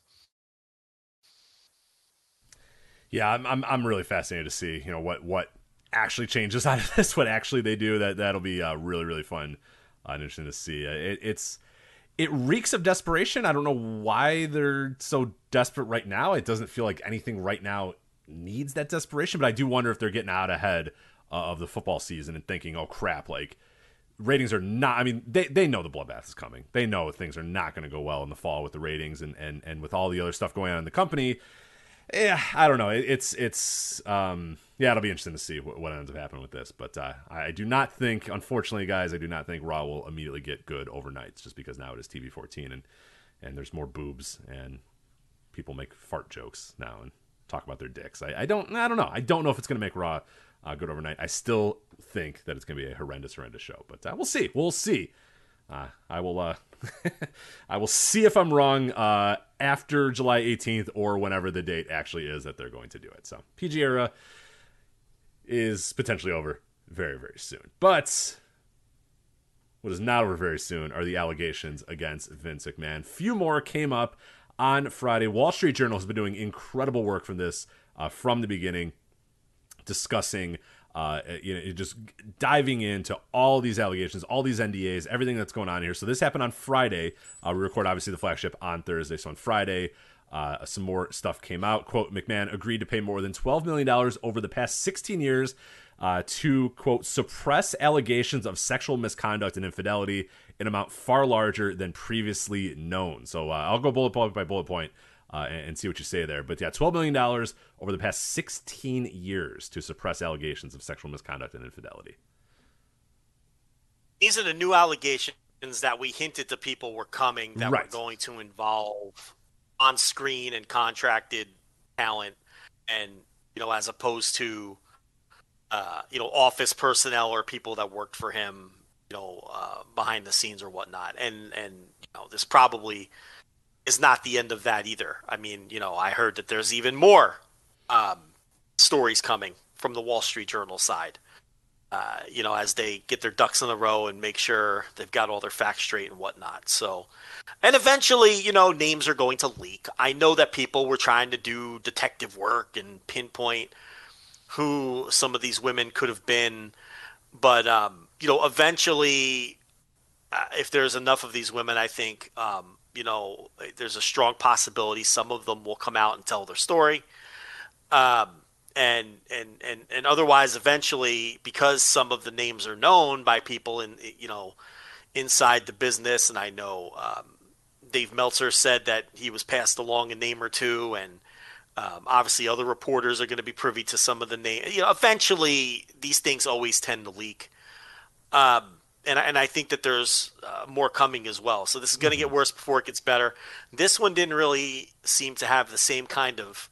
Oddly, even though this report was way worse than the first one, in my view, it didn't seem to have the same impact. Maybe because the story is already out there. Maybe because Vince didn't grandstand and put himself and announced that he was putting himself on SmackDown this time around. I don't know what the reason was, but for whatever reason, this follow up story to me was worse, but it didn't get as negative a reaction as the. Now, I will say this more and more of the wrestling media has now come around on Vince needs yes, go. Yes, I was going to say it, it, it, didn't get picked up by the mainstream nearly as much. Uh, it was kind of a non-story for the mainstream, and over the weekend, you barely saw anything from the mainstream media about this one.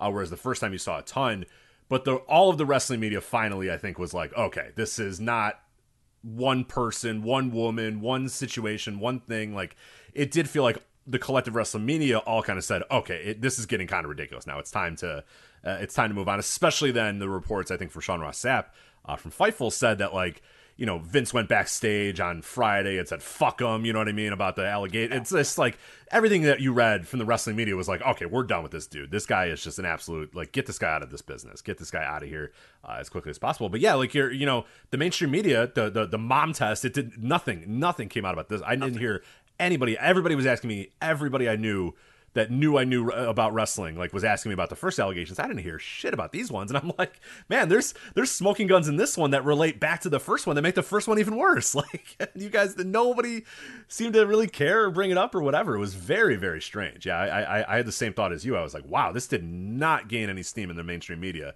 and what it might take, and again, it's pro wrestling, so you never know, and I don't want this to like I want the names to come out because the people want their names to be out or, or, or it comes out naturally or whatever. Not, you know, dorks like Brad Shepard being like, hey, here's the person's name, here's who did it. You know what I mean? Like, we don't want that. That That's not good. That doesn't help anything. But putting a, a name to these allegations and putting a face to these allegations always helps, you know, really, it, it helps bring about justice more than yes. usual because think of, and, and a great example of this that I was thinking of over the weekend was think of the plane ride from hell Think of what the plane ride from hell, what people thought of that until the Dark Side of the Ring episode.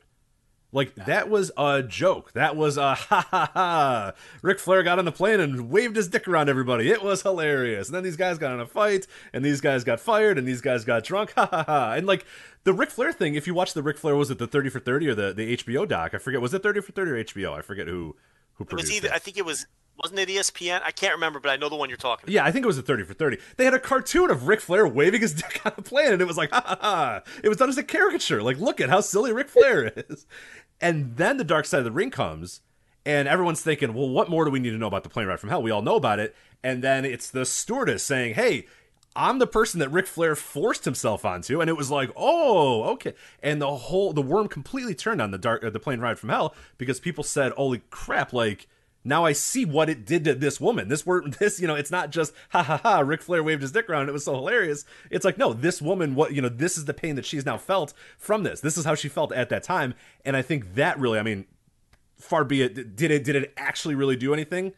That could be argued, I guess, because Ric Flair's about to have his last match. It's gonna be a big old deal and all that sort of stuff. But like that, that I believe that that did kind of change the perception of the plane ride from hell after the Dark Side of the Ring, where we put names to faces, we put faces to the allegations, and that probably will be the case here. Where right now it's just a bunch of people that nobody knows, and a bunch of faceless people, and a paralegal, and a manager, and a former wrestler or whatever. Nobody. But if it is, hey, I'm X, and this, and Vince McMahon did this to me, that might then maybe make people wake up a little bit more and say, ah, okay, now we know who this person is, and this is how it made them feel, and this is what it did to them. Okay, maybe this is a little bit more serious. It shouldn't take that, but it does for some reason becomes more interesting to the mainstream because then maybe your major news outlets want to interview this person. Right. Maybe they, you know, it, it, it completely changes the game. And like you said, it, just putting a face to the story and and humanizing it is it does make a difference. Um, you know, so uh, because people could just relate to it more. You know, and and it's like if uh, uh, you know if if all of Harvey Weinstein's victims all remained anonymous. Uh, you know, I'm not saying that he'd still be making movies in Hollywood, but certainly the tone of his situation would have been different too.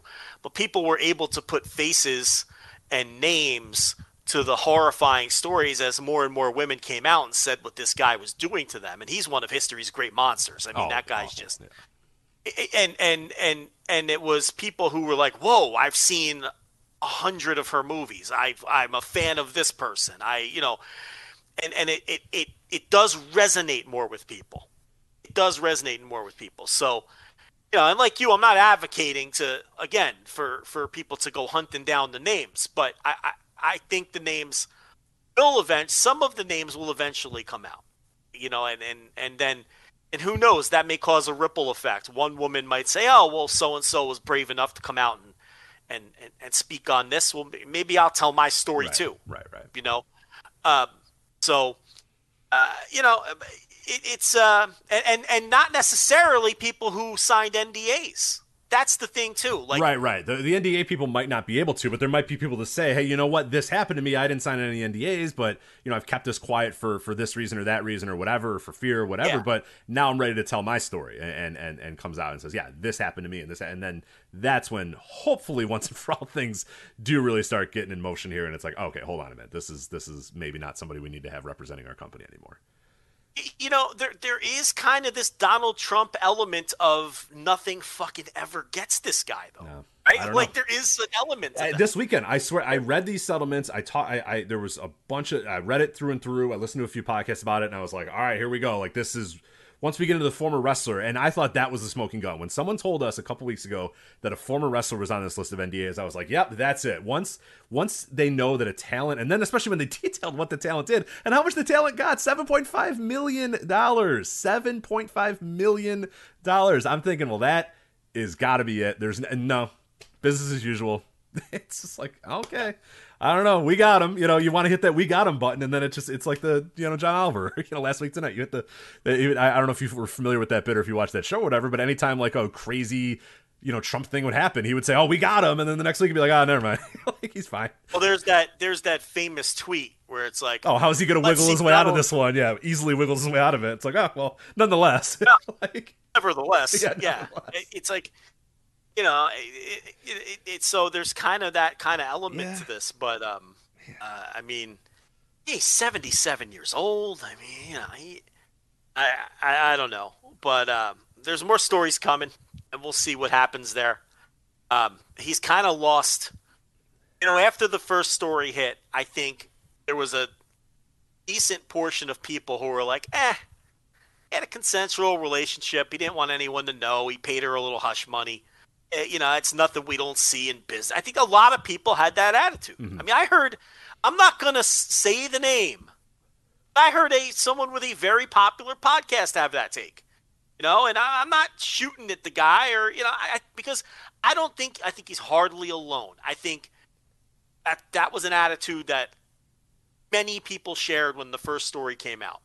I think when the second story came out, a lot of the people may have had that attitude or weren't particularly tint towards the first one. Were, are now saying, "Oh, okay, this guy was clearly out of control. He got to go. This guy's a, uh, you know, you know, you, you did see the worm turn with a lot of people uh, to where it didn't after the first story. So, um, in terms of whether a third story with even more damning, uh, you know, claims or evidence or whatever you want to call it, how that affects things, uh, I don't know. You know what's fascinating to me, and then we can move off of this. I, I, I, I am just stunned that a Friday news dump is still a thing in the internet era. How is that still a it thing? It still is. It still is. This was this isn't 1950 Uh, and i'm not I'm like I, I i acknowledge that a friday news dump is real i don't understand why it's real like it made sense to me in the fucking 50s because nobody would read the papers on the weekends or whatever that adds up it doesn't add up now when everyone has a phone everyone's constantly reading news it's 24 hour news cycles why are friday news dumps still effective and they work. They work. They still work.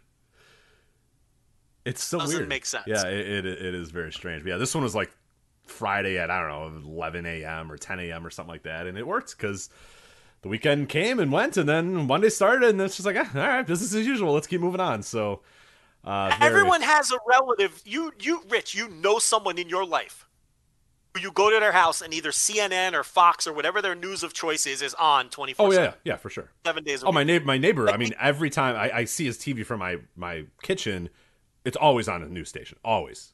Always on news. Always on news. And- It- and sometimes it's, news. sometimes it'll be on a uh, like Monday Night Football, but then it's on news after that. You know, it's news before, news after. Sometimes it's a major sport, but it's news twenty four seven. Otherwise, So I don't know how this Friday news dump is a thing. And also, are you? What are you doing? Creeping around your neighbor's window all the time? it's That's very big. weird. Look, it's a TV placement. There's nothing I could do. All right, I'll show Is this you the very, very Italian guy? uh, yes, next to you? yes, yeah. Now we don't want to dox him. No, no, but no, I, I, we're not. But yeah, I know this guy's name. I know this guy's name, and yeah. it's a car. It is a cartoon Italian name. It is just Right. utterly. and he's kind of a cartoon Italian too. I love it. Yeah. It's utterly ridiculous what this man's name Yeah, is. Only in Chicago, only in Chicago or New Jersey. Well, I was man with say he's from New Jersey, so that's uh, you know not my fault. He, he's he, it's sometimes it's on Yankees baseball too. He's a big Yanks fan, so Oh, there you go. when I told him that they got Anthony Rizzo on the Yankees, he because he I broke the news to him, and he you've never seen a happier adult male ever to find out that one Anthony Rizzo was now going to be on the his New York Yankees. This guy was the, the the the happiest person you've ever seen in your life. Thinking, oh my god, Anthony. well, those are his Chicago. Those are his Chicago and New Jersey worlds just yes, coming just together. colliding with it was just a perfect Italian boy in Anthony Rizzo. It just yeah, couldn't have Yeah. gone any better. All right, real quickly, uh, uh, the rest of the Vince stuff, and then we'll move on. Uh, thankfully, um, seven point five million dollars settlement, as we said, to a former WWE wrestler who Vince claimed coerced her into giving him oral sex, then demoted her, and ultimately declined to renew her contract in two thousand five after she resisted further sexual encounters.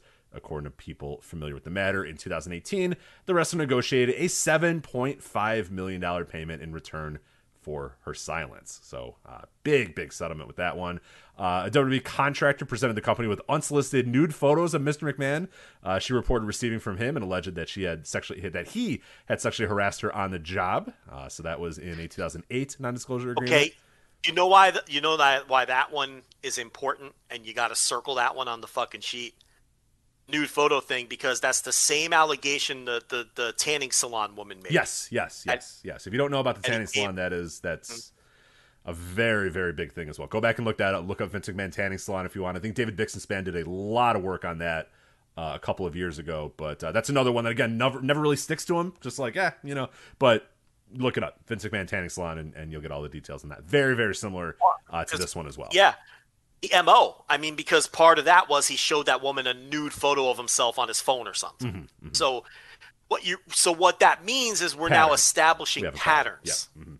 of, of how he, you know, um, I was going to use the word attack. Maybe that's not the right word to you, but of how he approaches these situations, we're now establishing patterns. Yeah. I think he got lucky with the tanning salon too, because it was right before Time's Up, and you know if that story may might have come out after, you know, the Hollywood the Hollywood one is called Time's Up, right?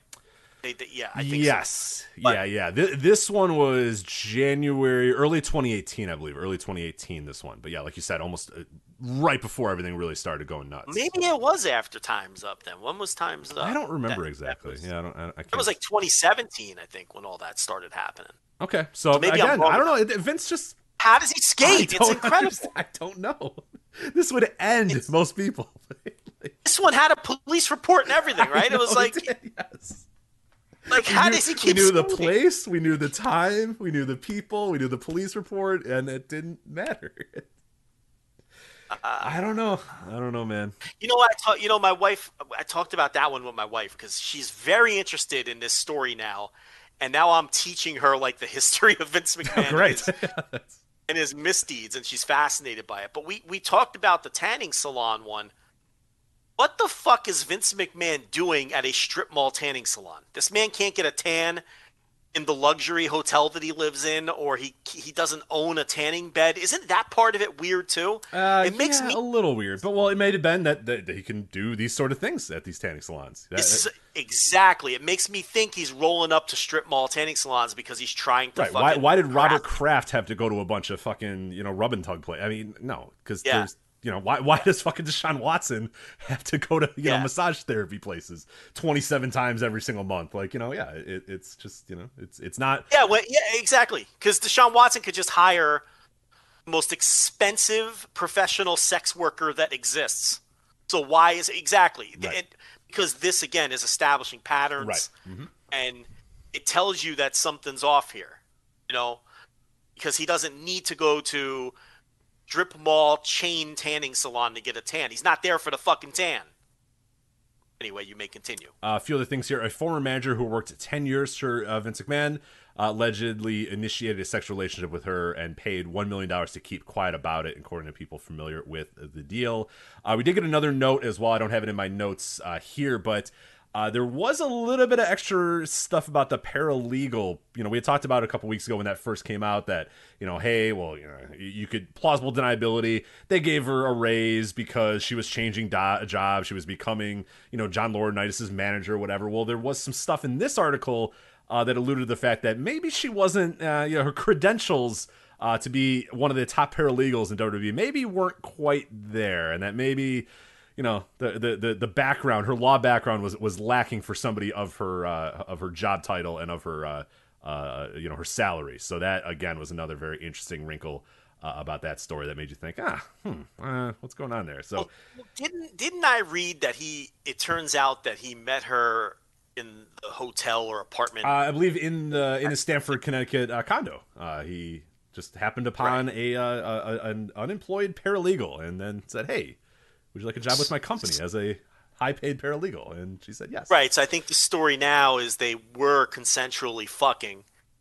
He gives her a job that she doesn't qualify for to make it easier to fuck her, I guess. Yes. And then now, and then all of the problems from there are the mysterious raise, the making her Johnny Ace's assistant and passing her like a toy, like the email said, and then she became intimidated by the situation and no longer wanted to be a part of it. Right, and right. then he paid her off to go away. Right, which which So- that changes a little bit of the story because before it was oh well it's a consensual relationship and you know yes who that's cares? not good that's not obviously not good for power dynamics and all that sort of stuff but at the end of it like by the letter of the law it's like ah you know you can you can kind of get by on that and yeah she got a raise because she got a new job or she changed to become a manager but you know finding out that maybe she only got there that she was hired basically to uh, yeah, that that changes the whole different dynamic. That that's that's that's a very very different thing we're talking about now. So that's again, like you said, this should have caught more fire because it, it, it now gives us additional information about the first story. It just never did though. It just never seemed to gather uh, any more steam after that, which is very strange. Uh, and then the last note here, John Laurinaitis. Oh, always John Laurinaitis here. He had been the ta- uh, WWE Talent Relations head for eight years when he was forced to step down in 2012 and take a small role at the company.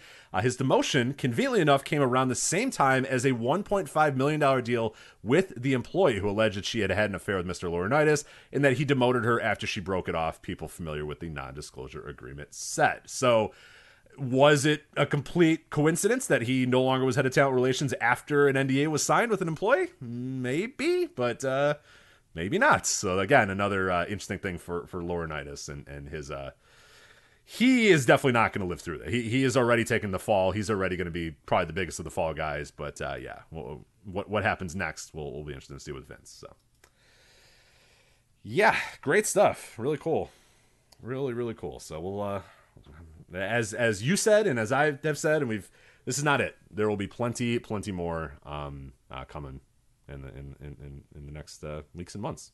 Whether it sticks, whether it actually changes anything, we'll find out. But uh, this is not it. So, all right. That is Vince McMahon's latest allegations, Joe.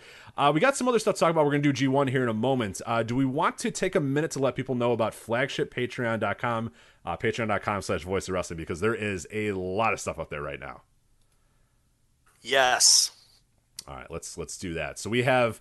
Uh, I am rolling out the Beach Bash series, uh, a, a VOW retro series covering uh, Bash of the Beaches and Beach Blast shows. Those first two episodes should be up very, very soon. Uh, that is me covering the main events of, of various WCW Beach Blast and Bash of the Beach shows.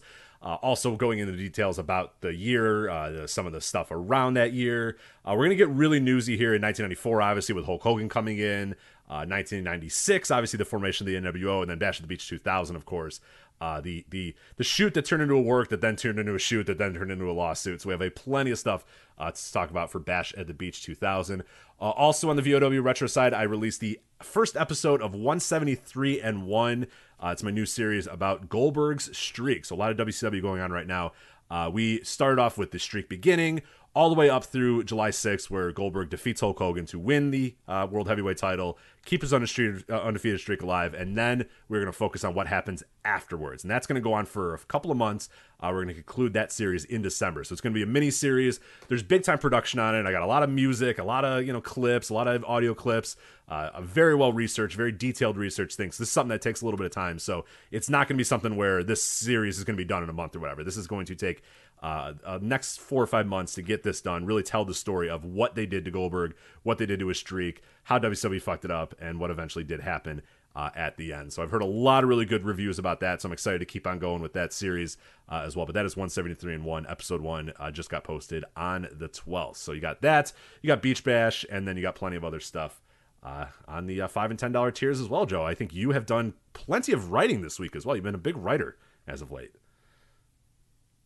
Yeah, two new written TV reviews are out. I put one out on uh, Monday, and I put another out very early in the wee hours this morning. So uh, there's two fresh written TV reviews, the random TV reviews, where you never know what shows you're going to get and uh, those are both out this week. All the writing, of course, is on the ten dollar tier. Uh, you could expect anywhere from I'd say about three to five of those per month. It's not necessarily a once a week thing. Um, you know, some weeks like this week I might put out a couple. Other weeks I might put out one. Other weeks I might not do one at all. But you'll get three to five of them per month. Um, it's just whatever you know. I watch wrestling TV shows, and whichever ones uh, inspire me to to write up a review uh, I put it down and, and, and I'll publish it. But uh, the Dynamite reviews are always going to stay on the Thursday TV reviews in audio form. So these will uh, never involve Dynamite. Um, that, that's always going to be a, an audio review on the Thursday TV reviews. But all of the other television shows, WWE, AEW, MLW, NWA, uh, even deeper than that, um, you know, anything that airs, Impact, uh, you never know what's going to pop up and uh, there's two new ones up this week. I did review the infamous NXT 2.0 show this week with the Cora Jade turn on we hardly, Roxanne hardly knew Perez. Hardly knew ye, unfortunately.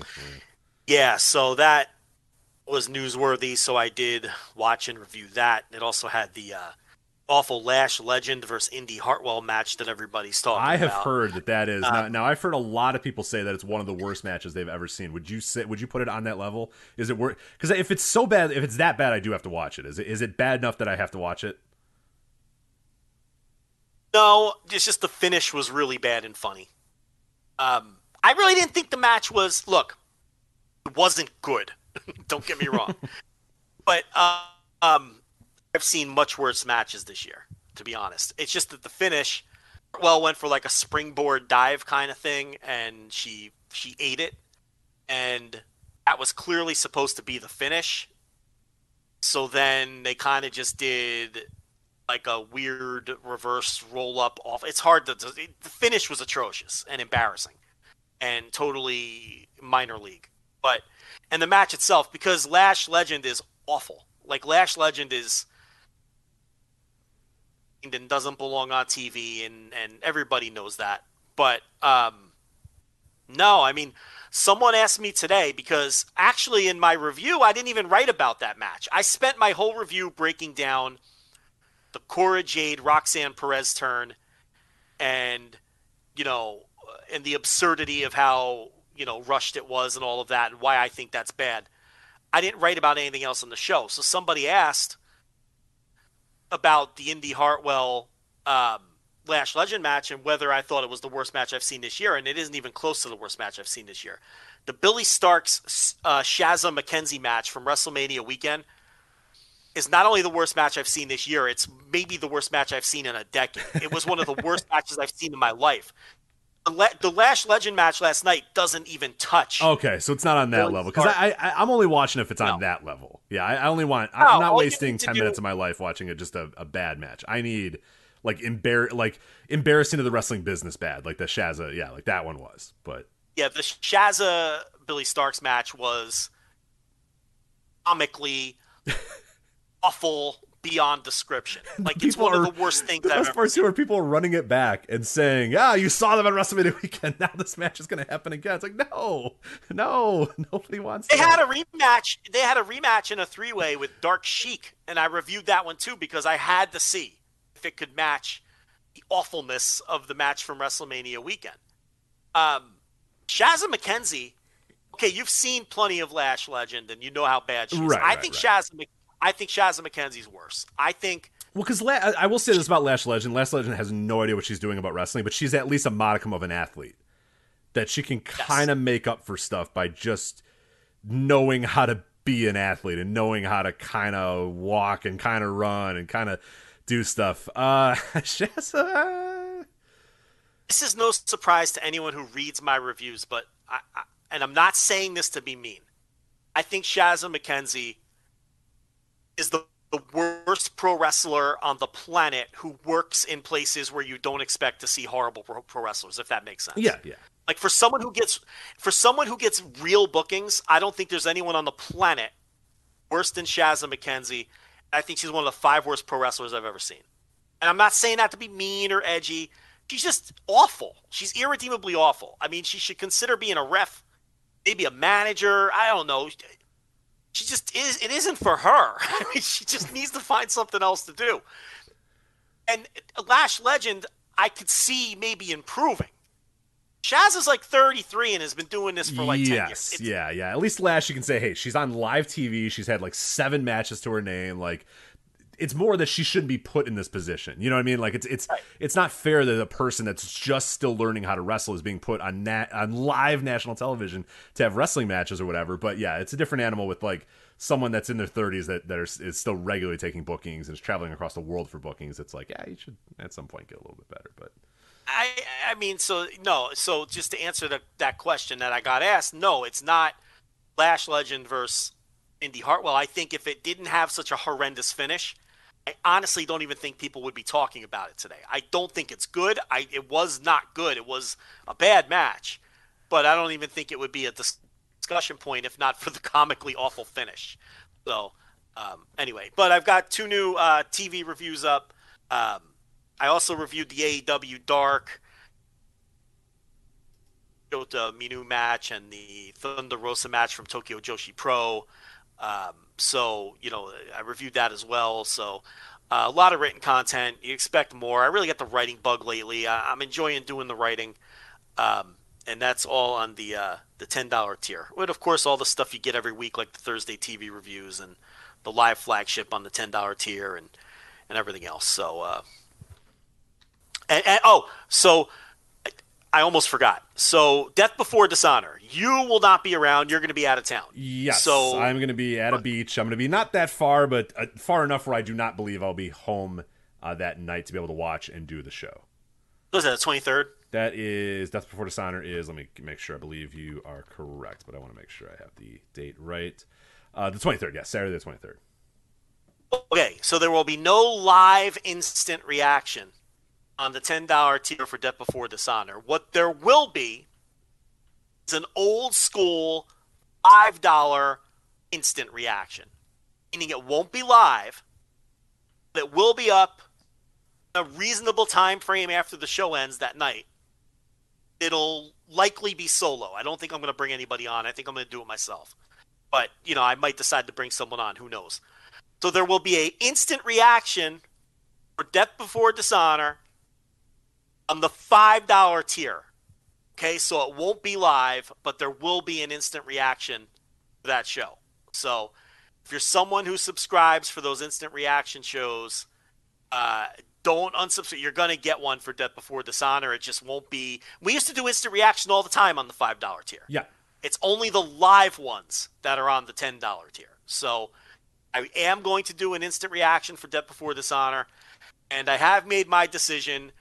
We'll be getting daily G1 audio as well, and that is starting this weekend. There it is. So- All right. The big question is if you were going to do the G1 audio or not, and you have decided Yes. you are. Okay. also five dollar tier for that as well because that's audio. So uh, there will be daily G1 audio. I looked at the schedule.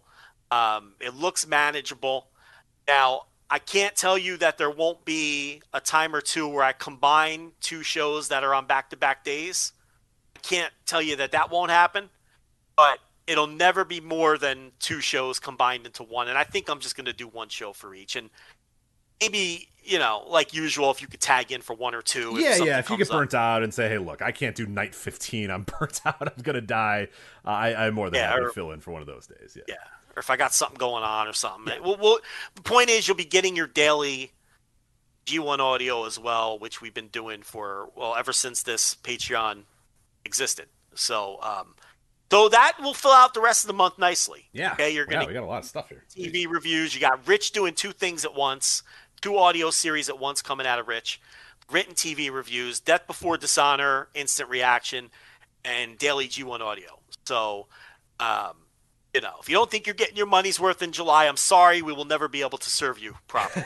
right. I think you're going to get a, That's a plenty of audio for five dollars, plenty more for- for the ten dollars. Yeah. Yeah. you're going to get a lot of shit. So yeah, if if if that's not enough, then I think that's quite possibly literally all we can possibly do. So yeah, we have plenty uh plenty of that going on. So uh plenty of stuff there for you. Flagshippatreon.com.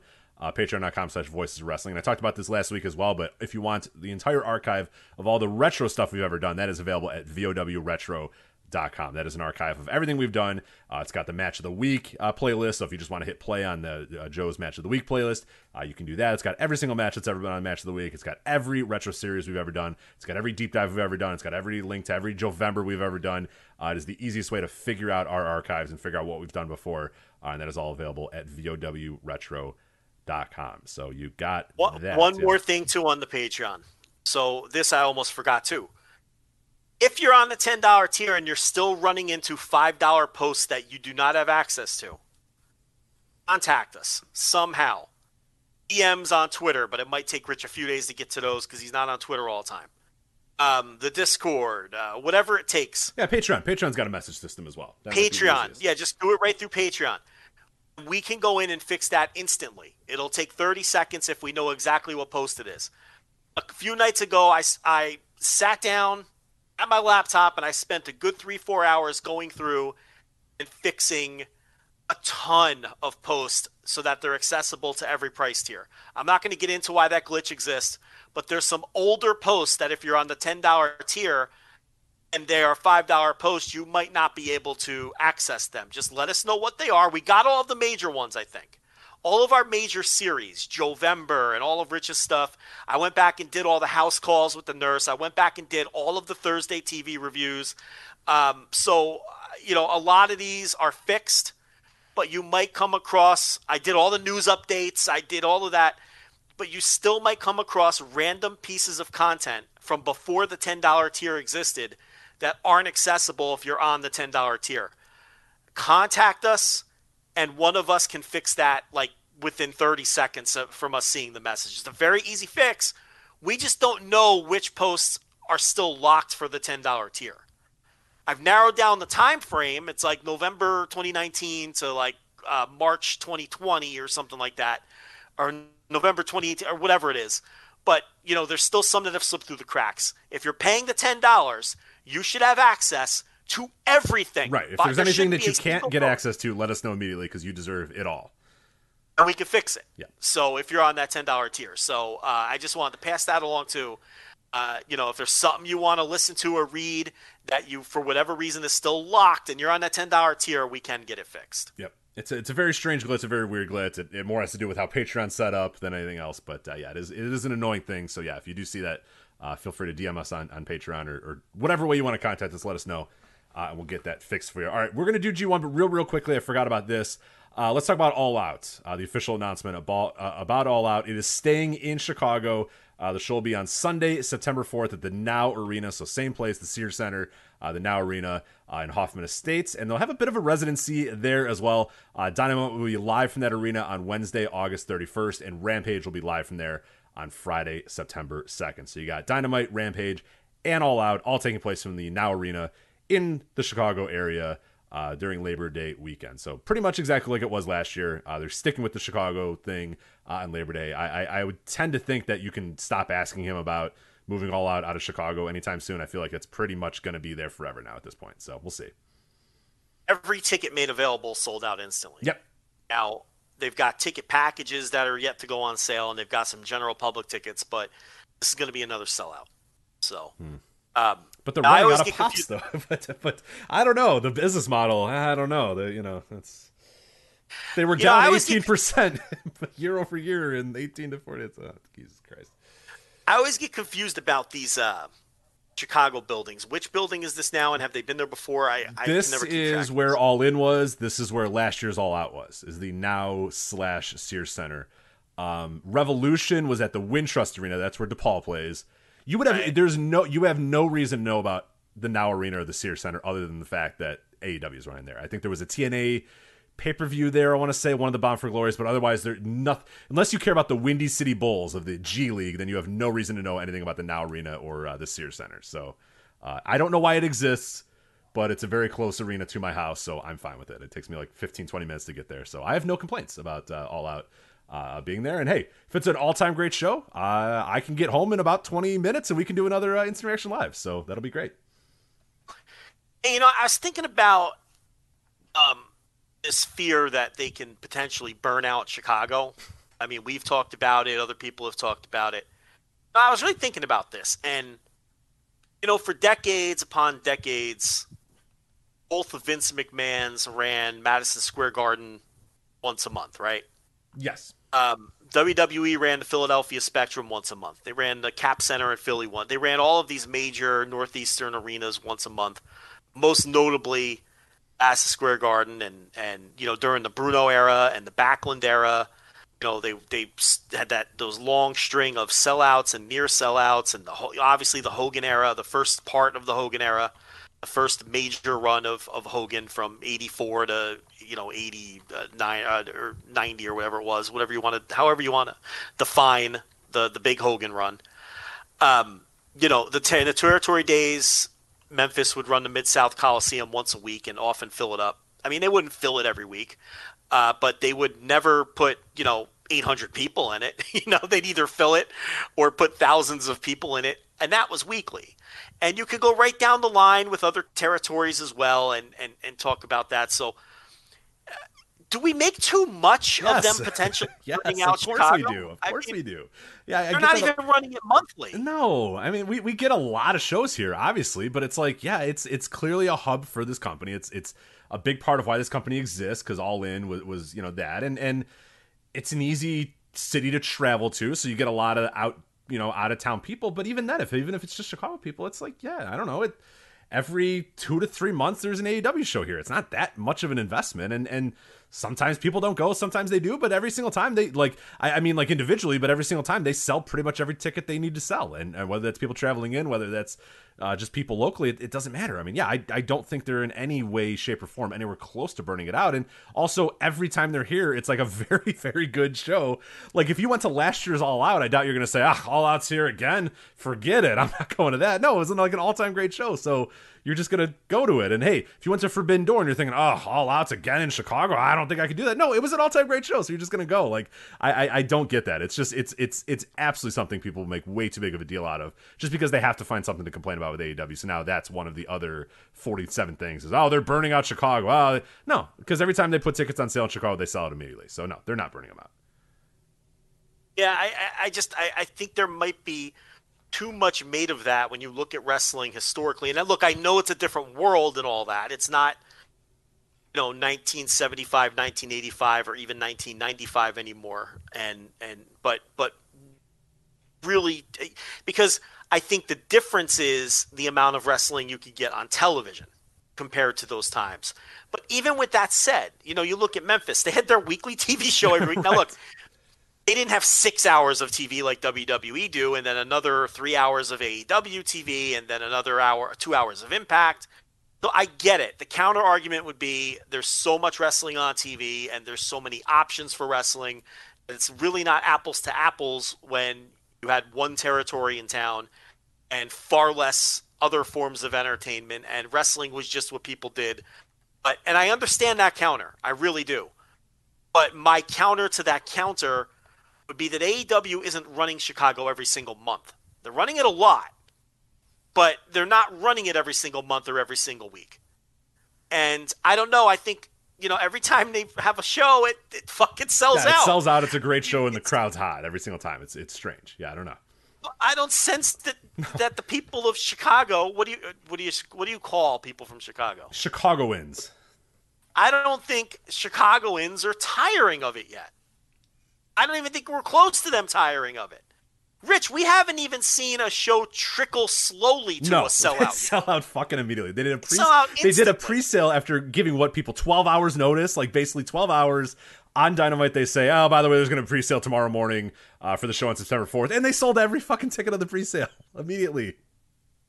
Yeah, and I mean And then you have like Dave Meltzer hand wringing because they can't sell obstructed view seats on the secondary market. like, what are we doing here? You know, so uh, I, I don't know. It's just something I wanted to bring up when we did this little segment, but your opinion on it. Yeah, it, it, it absurd. But uh, yeah, I mean, I'm glad it works for me for sure. But uh, yeah, until they start having trouble selling these tickets in Chicago, I, I don't think uh, they've they've burnt that out. I don't think uh, don't think ECW burnt out the ECW arena either. But uh, yeah, I don't know when when there's red hot crowds and great shows. Um, hmm, every three weeks. Yep. Three weeks. You know how I know? Because you were there. Made the drive. You made the fucking drive. Yes. Every three weeks, and as long as the shows were good, we went. And then when the company started to tail off, we stopped going. Right. That's you know that. That's to your point. The shows are good. Still an event, and it's it's you know then then they're gonna do fine. So I don't know.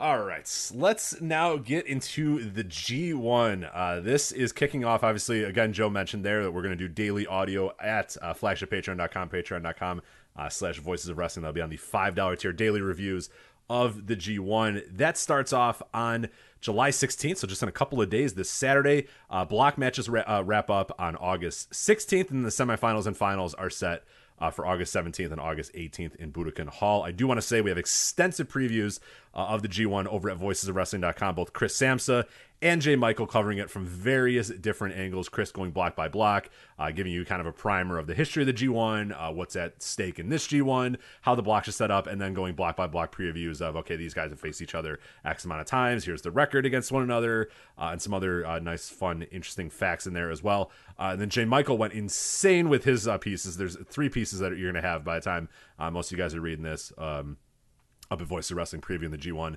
uh, really going into like the, the, the structure change of this G1, why they made this decision, uh, some perils of this four block thing, the schedule that we're going to talk about here in a bit, uh, and then also going night by night in terms of you know what what has chances to be really good, when are the doldrums going to come, how are things going to kind of play out, and and whatnot. So yeah, you really should read all those. Uh, nobody else is covering the G1 like we are um, in terms of previews uh, than the daily audio. I mean, nobody, I promise you, nobody will be uh, doing as much stuff and we will be doing it as well uh, as we are here at flagshippatreon.com and also uh, at voicesofwrestling.com as well. So, again, Chris Samsa, Jay Michael, all that available uh, right now on the website. Super Jcast, I should mention as well, on the Vo- uh, Voice Wrestling Podcast Network, just did an entire episode devoted to the G1 this week. So, all the G1 content you could possibly need. And then, hey, let's give you a little bit more now here as you and I preview the G1. So before I really get into the blocks and the schedule and all that sort of stuff, what's your what are you feeling about it? Because I know you're kind of hemming and hawing about doing the daily audio. Uh, are you are you excited for this G1? Are you apprehensive about this G1? Are you pessimistic? Where, where are you at right now with just a couple days until this thing kicks off? The new format plays out, and what I mean by that is I, I not just mechanically, but I want to see how the wrestlers treat the new format because I think that the wrestlers are going to see this format as a positive. If you look at the schedule, some of these guys get a lot of nights off in a row. Yes, from they the singles do. matches. Yeah, I was about to bring up And- a few of, of the interesting ones. Jay Michael uh, was able to find these, but yeah, there is some really really weird ones here. Let me get the exact ones that he brought because there was a couple that really shocked me. Like I think one is like Jeff Cobb has like an 11 day layoff between uh, singles matches and and. There's some very interesting wrinkles with this G1, but here I, I'm still looking it up, so you can continue your point until I, I, I come up with those. Yeah, so this is a far cry from like the days of the 2014 or whatever G1, where it was a 11 show, 12 night tour where you wrestled an insanely hard singles match every night, you know, and, and, and didn't have a day off. And then, um, you know, those were great from a from a consumption standpoint because you were in and out in a week and a half. And uh, those were the days where I was writing reviews, you know? So I just wouldn't sleep for like 13 days and would just stay up all night, watch the shows on Ustream for 150 bucks for the whole package, which we thought was a discount back then. Um, we could actually call that back in the day now. Yes, I know. I feel really old. That yeah, that is that is retro now. There's somebody listening that goes, "What? You paid 150 for the G1?" Yes, and willingly, and and and we loved Celebrate it. it. Yes, celebrate the idea. What? We can watch the G1 live. Whatever you want to chart. We we would have paid six hundred dollars for that. So it was um, that first year where they put it on UStream, which I don't even know if that service exists anymore. Ah, yeah, I have no clue. But Dragon Gate shows, individual Dragon Gate shows were on UStream too in those days. Um, Wrestle One had their early shows on UStream, and you know we would pay fifteen ninety nine for a we, we spent a lot of money on UStream for a lot of years, so yeah, but gladly because it was the novelty of seeing live Japanese pro wrestling that you didn't have to wait around three weeks for someone in Japan to record it and then upload it and then whatever the fuck. So you were willing to fork out the 20 bucks for a Dragon Gate show or 120 bucks. That's what it was. It was 120 bucks for all, you know, whatever, 12 nights of the G1 or whatever that first year. And we were all like, whoa, that's like 10 bucks a show. We all Right, paid right, that 120. yes. Okay. And this may have even predated the network, or it was right around the same time because it was right around 2014 or 2013. I think the 2013 was the f- I, I want to say 2013 was the first G1 uh, that was available on UStream, and that was actually a year before the network as well. For So- the network. Yeah, so just getting live wrestling in good quality because also at the time, if you do not remember, if you were around, all wrestling streaming was fucking awful and it never worked and it always shut down and you were never able to watch anything you wanted. Just an absolute fucking disaster. Not anymore. Now you had Ustream, which was usually good once you got the text out of it. Remember how like you would load up the video and there was just text everywhere? There was like a live chat room going on in front of the video and you're like, get the fucking shit out of here. Like, let's go. That was or was that Nico that- Nico? Was that Nico Nico? That was Nico Nico. Some of the Nico shows would have text on them. It wasn't Ustream. Ustream was a nice, clean stream that actually worked. It was pretty good quality. Okay, that that I'm, I'm mixing up Nico Nico because yeah, Nico Nico you'd you'd load up and there was seven thousand lines of text everywhere and you're like, what in the fuck is going on? And then one by one you were able to kind of figure out because they didn't translate it. It's not that you know nowadays you go to New Japan World and they say, hi, you're English, let's translate that for you. No, no, no. Nico Nico was like, figure it out on your own, motherfucker. Just click buttons and eventually you're gonna figure it out. And we did, we did, but uh, uh, and then we walked uphill both ways in the snow. So, but we, we did. We are able to watch those Ustream. Those Ustream shows rocked. I loved. Oh God. that- Yeah, it was it was a great time because it was so and and, and you know, and New Japan was just starting to gain momentum and get hot, and there was a lot of camaraderie on Twitter. It was before everybody started hating each other, and it, you know, it was just it was a lot of fun, and and you know, for a lot of people, it probably sounds crazy in a you know New Japan a post New Japan world world where it's nine ninety nine. You know, it's like and on exchange rates less than 10 bucks a month to get all this shit 120 bucks was legitimately considered a value uh, but anyway i'd stay up all night for 13 nights in a row and and watch shows write the reviews and oh then go to work and then do it again you know uh, and, next will- but we loved it. It was great. I I, I, Yeah. I, I do pine for those days a little bit. Part of me does does really uh, uh, appreciate those. it's nostalgia now. It's crazy. Like I would I would submit those reviews to you and be like, I can't see. I've been up for 27 hours. Please just edit this because I can't.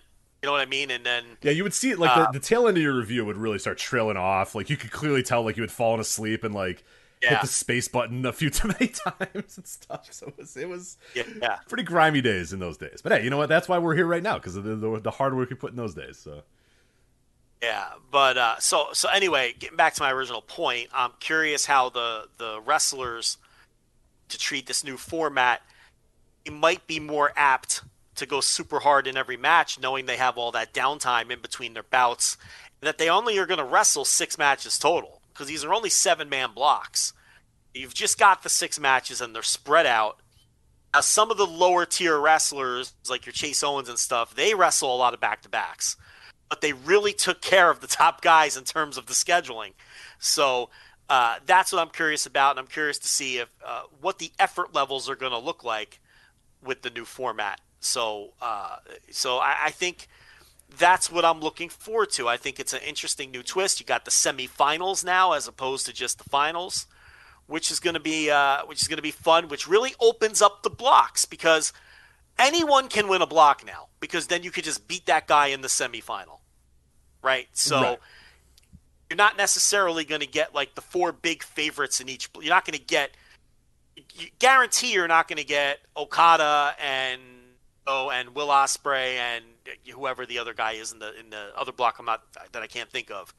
Uh, who or Jay and Jay White. You know, you're going to get a couple weird block winners here.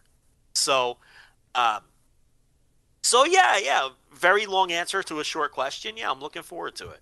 Yeah, I think there's some parts that I, I, I enjoy. There's some other parts that I, I I'm a little um I'm just kind of curious how they play out. Like like you mentioned the gap between the the guys, and and that some people are seeing as as a potentially good thing. Some people are wondering if that's maybe gonna and, and Jay Michael kind of talked about that in his preview.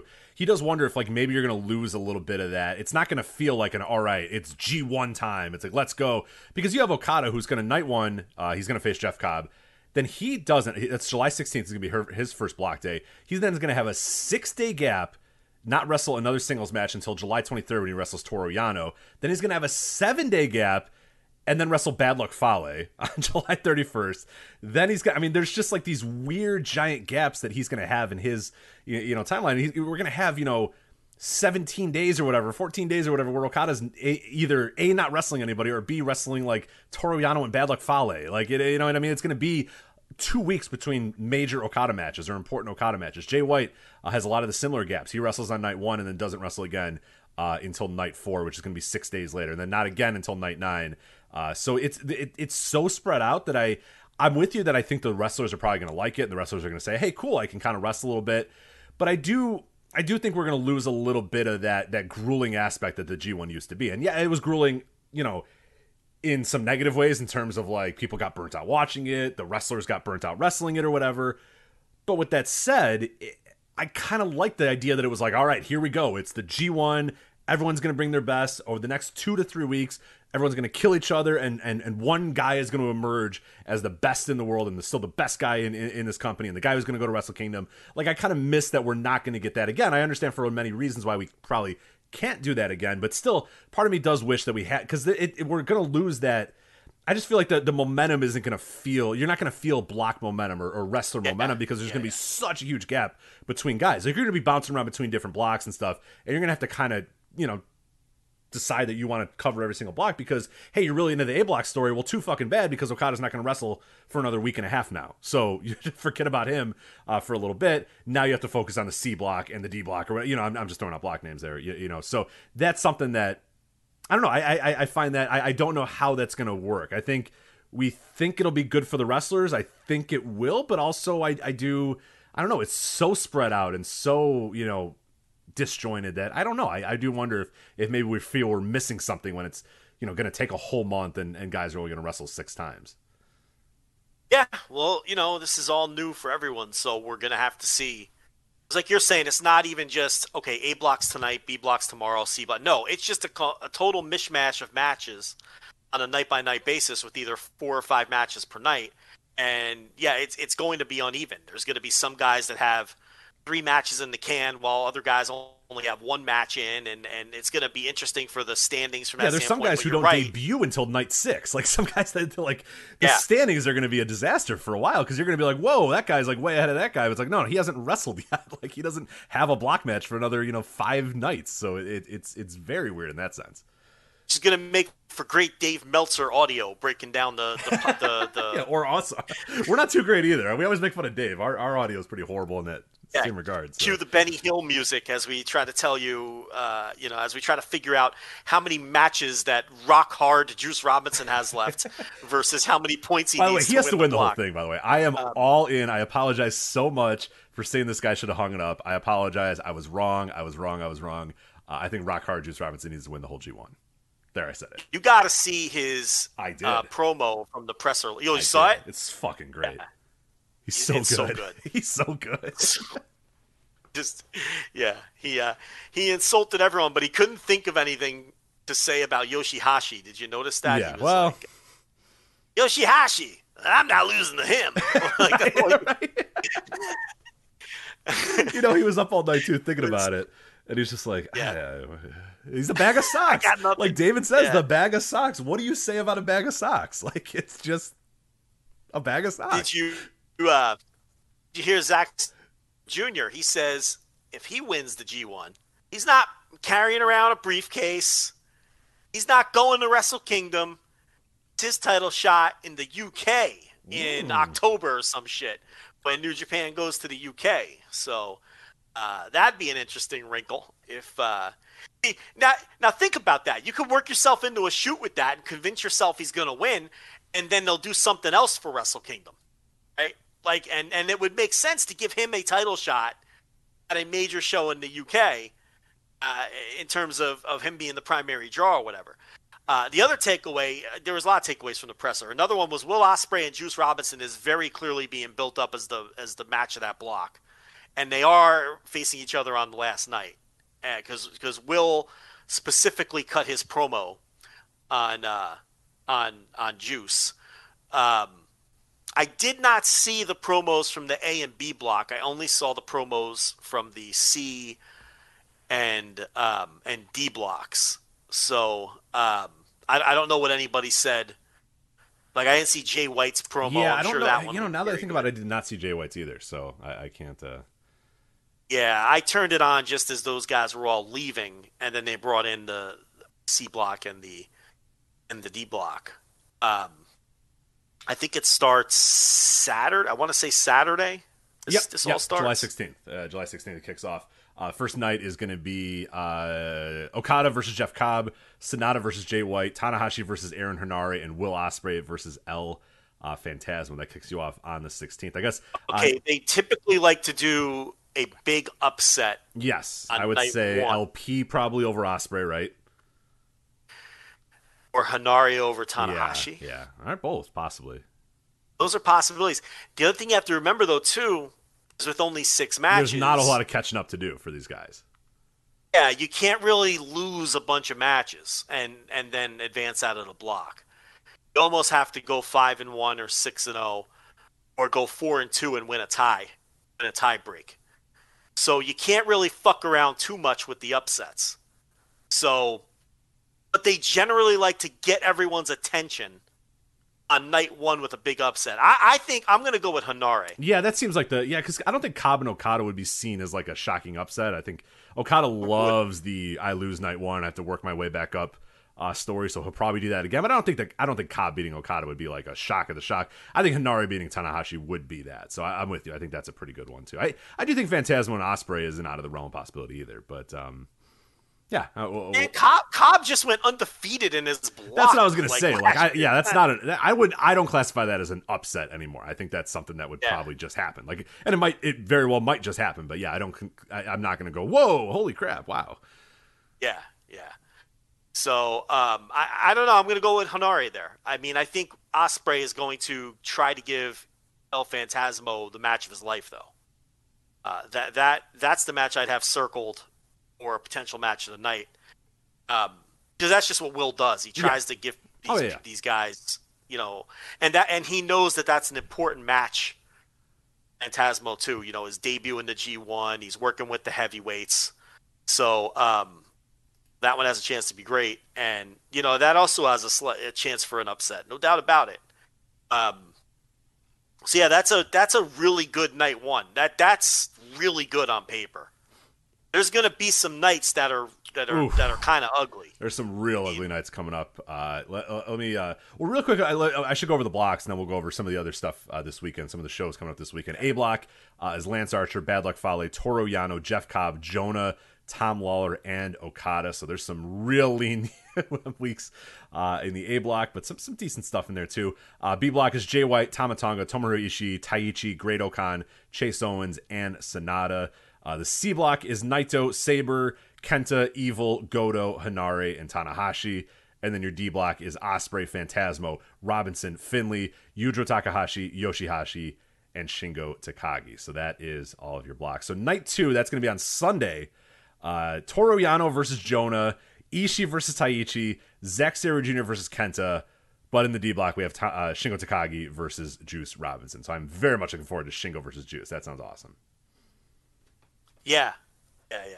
It's uh, Juice is one of the guys I'm looking forward to the most here. I mean, uh, he's got the repackaging and he seems re-energized and it's crazy. But David Finlay's in his first G1. I mean, that's that's you know I, I Henare saw too. that and I couldn't believe that. Yeah, him and Henare. So they're going to work real hard. Tom Lawlor is going to be interesting. I don't know if you saw the videos they put out. They put out a video for each block. Each block has like a little theme. Like A block is the monster block they're calling it, and and uh, so so those are a lot of fun. They're all about six or seven minutes each. people are trying to get into the G1, watch the presser. You can watch those little seven minute videos on each block where they break down the blocks. Um, catch that. Absolutely. Yankees.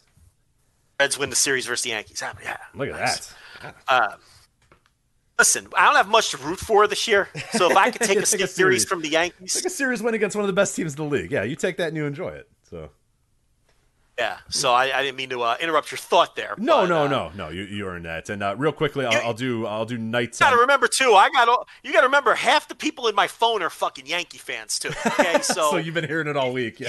it's, it's kind of means something. You know, you know, we're not going anywhere, but you know, we took the series and we should have won last night. That one went to extra. Had no business going to extra innings. Uh, nobody cares.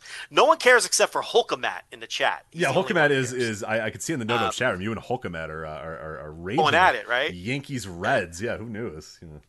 He's a good baseball fan. That Hulkamat. Oh, Hulkamat always Yeah, has been. Always has been. yeah. Yeah. Absolutely. Yeah. Um, anyway, uh, G one. Yeah, night three. Uh, I'll just go over the nights that are going to be in the next week, just so you know what's coming ahead. So night three, July twentieth. So again, you see that first big gap there. So you have uh, night sixteen, uh, night one, night seventeen, or July seventeen is night two. Then you're going to have a three day gap to July twentieth. Uh, that's going to be on Wednesday.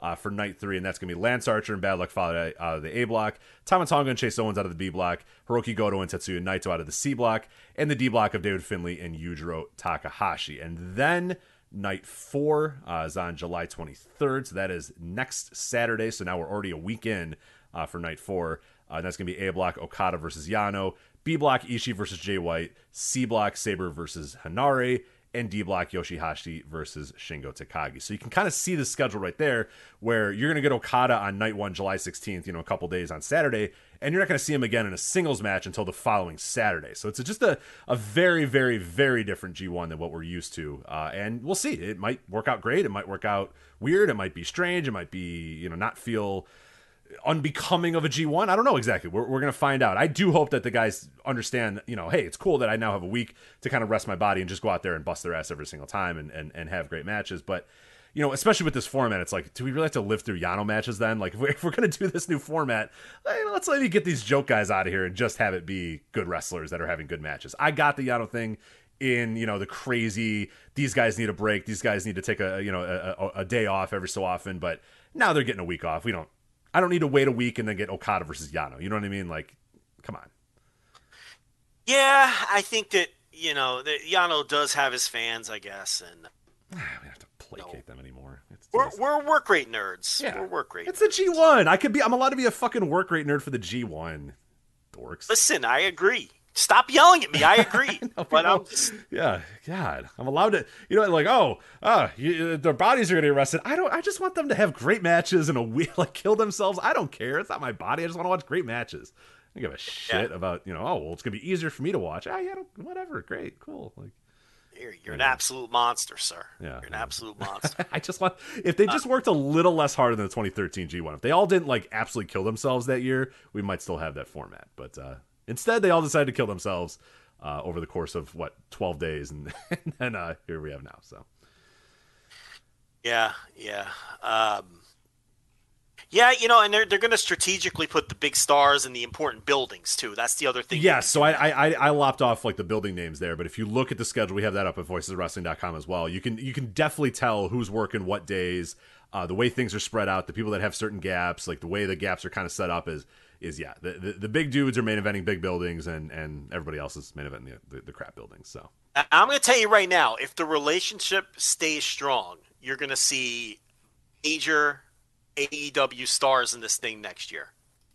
I'm I'm telling you right now. Okay? Because there would have been a couple this year if not for AEW's injury woes and Tony just couldn't do it. Couldn't spare anybody. right, um, But there, there's people there who want to do it and you know, as part of the good faith give and take between the two companies, Tony wants to do it. He just couldn't do it this year. So that's going to happen. I mean, so they wanted people. New Japan wanted people this year, and I got told that on from both sides. New Japan wanted more people this year, big stars. I didn't get the names, but you know, big star, and they just couldn't do it. So um, this is going to be the format I think next year too. I think you're going to get twenty to twenty eight man uh, block format again. So used to this format. Now I can tell you that presser, the not the G1 presser, but the other presser they had last week, the business uh, strategy session. Um, I think we we talked about last week, didn't we? Yeah, yeah, With yeah. some of Ohbari and, and, So- and Kidani were on that one. Yeah, talking about some of the business. So that ruffled some feathers. There were some big stars who were annoyed with that. I know that uh, Naito tweeted out some stuff, but the Naito stuff was was a work because he he told the office before he put it out. Either a tweet or something he said in a magazine. I can't remember what it was. Uh, no, it was in Tokyo Sports. And uh, Naito was all over Kidani and and some of the things he said at the presser. Um, but he, like Naito does a lot of the time, he will tell the office ahead of time that he's to shoot on the office because it fits his character. But he warns them ahead of time so he doesn't get heat. Because he just he tells them, "Hey, look, I'm going to do this. It's going to be in character." But from what I understand, it was more like on the square, like he means it, but he told them that he was going to say it. Right, right. And and I don't know if you saw it, but today Okada I did see the Okada stuff. Yeah. he never does this. He never does this. And I was told a few days ago that there were major stars annoyed at Kidani. A lot of things he had to say. And Okada actually put out a public tweet taking a shot at the office too. Uh, you saw that one? I, I saw that. I don't know if I knew the whole context of what was going on. I saw. I was trying to read it and figure out what it was uh, that was being said. said. But yeah, what was he? Do, do you know what he was upset about or what he he took Uh, umbrage with? Yeah, hold on, I have it. Um, so the translated Okada tweets was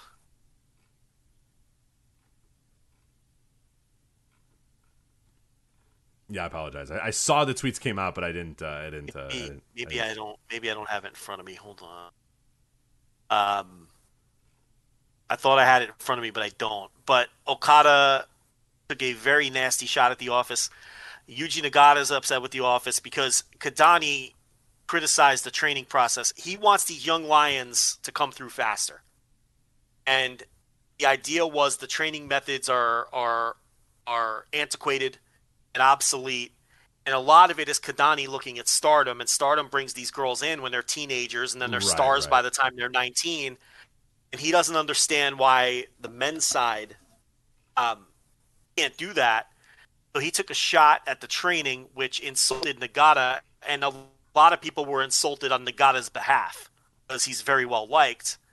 Um, so there are people who are very annoyed with a lot of the things that were said. You know, Kidani also made comments that the, you know, that the wrestlers, um, he said that the wrestlers work too slow and some of the in ring is old fashioned. He really went hard and said he wants to see changes. Yeah, so I found And- a little bit of the translated quote. It was in Tokyo Sports, uh, and, and Okay. he says a foolish CEO said the fans boo New Japan matches all the time. At least Yeah. I don't remember having such battles. I promise to give you all inspiration, courage, and hope at this year's G1 Climax. So yeah, a foolish CEO said the fans boo Now, New Japan matches. Okada never does that. No, he is company man through and through. That's his character is that he's company man through and through. That's the Naito character is I'm not a company guy. They don't want me because they want that guy. They want this dude to be the dude. So yeah, that for him to say that, eh, yeah, that's even in Tokyo sports where a lot of stuff has worked, it's it, and again, I was told before Naito and Okada made these comments that major stars were annoyed uh, with a lot of things Kidani had to say. They were also mad that um, Great-O-Khan and Hiromu were the two guys at that presser with Tanahashi. Tanahashi was there pushing. First of all, he's Tanahashi. That's num- reason number one he was there. He's Hiroshi fucking Tanahashi. Number two is he's putting out a, a, a supplement, a training supplement, or a protein powder or something. So he plugged that, and then they brought out O-Khan and Hiromu, and a lot of the a, a lot of the um, the the bigger stars, the established stars, are annoyed with that too. And From Kidani's point of view, he's like, well, and this is what we keep telling people: if you don't think O-Khan is going to be a top guy, you're out of your mind. get like with it's, the it's- picture, it's get even- with the program. Come on, we're telling I mean, you. just you don't have to like him. You don't have to like him. You don't have to like it. But he's going to be a top guy, and this is more proof of that. Because Kadani is trying to move things forward with the younger stars, and he wants to see the training change and speed up. And there's been a lot of resistance to that. And a lot of the wrestlers have been insulted about uh, a lot of the comments that were made, a little presser. So, um, not good. I, I had a, it's, I was also told Ibushi, I don't know if you saw the Ibushi tweets where he says he's starting his own promotion again with Oh, the triangle God. ring. Um, he's been he's he has been tweeting guys on the roster to try to recruit him, and they've all just been like, "No sell." So at least the at least the ones I'm privy to have. Yeah, yeah, yeah. Just they don't even reply. no, Kota, we don't want to wrestle in your triangle ring in your Yeah, your warehouse. but um, but thanks anyway.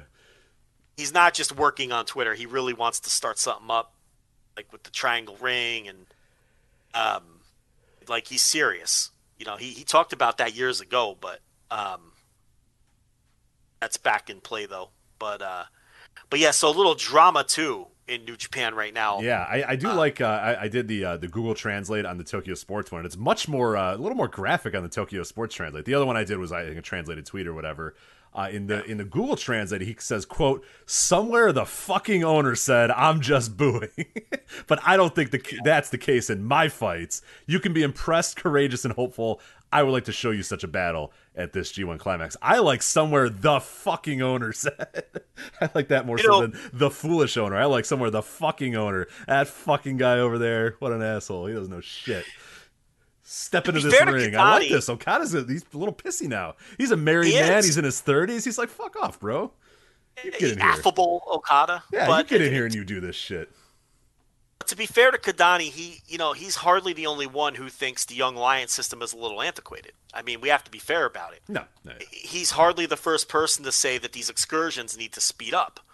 Um, you know, so I think what he's seeing is you know Stardom turns these people into stars, you know, before they're twenty, and New Japan, you know, they, they have these guys, you know, working ringside and putting up the ring and washing people's backs and balls in the dojo for, you know, a year and a half. And then they send them off for another two years.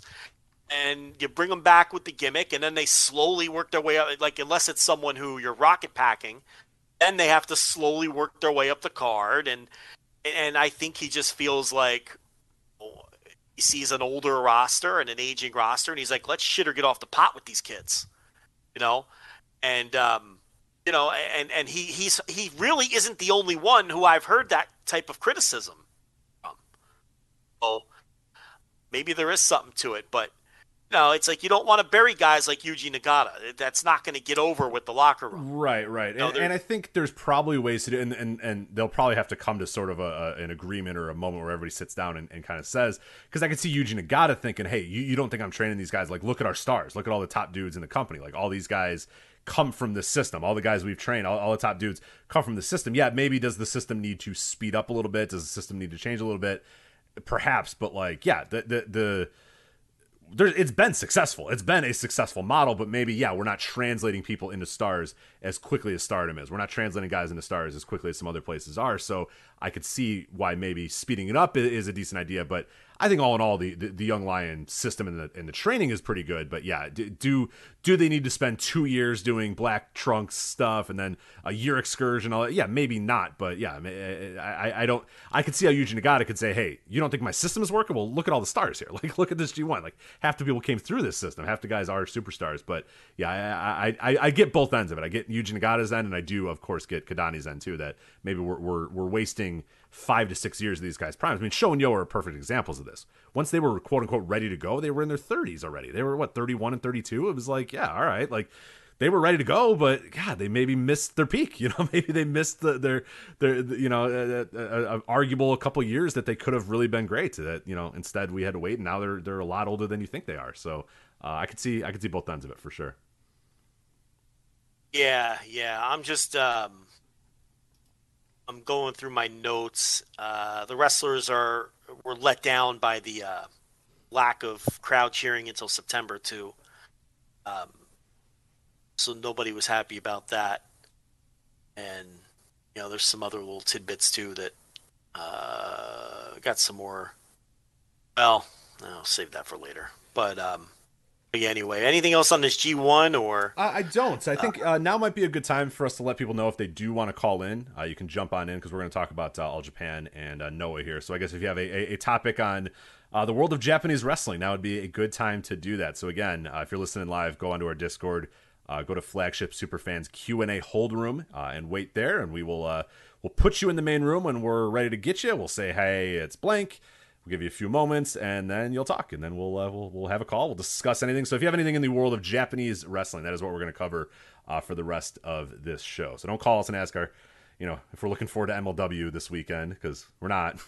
I don't know anything about it, but uh, no, that that'll be a good time to talk about either All Japan, New Japan, uh, G1, or Noah, because uh, that is all coming up very very soon. So uh, get in that hold room uh, if you are, are uh, ready to get on there, and then we'll uh, we'll talk about all Japan, and maybe we'll take a break and, and take some calls. But uh, yeah, I got nothing more on the G1. I don't know if you do. Uh, I'm very curious how everything kind of goes down, but I'm I'm going to I'm going to go in at least with with an open mind on it being a, a, a good thing for everybody, and it is going to definitely.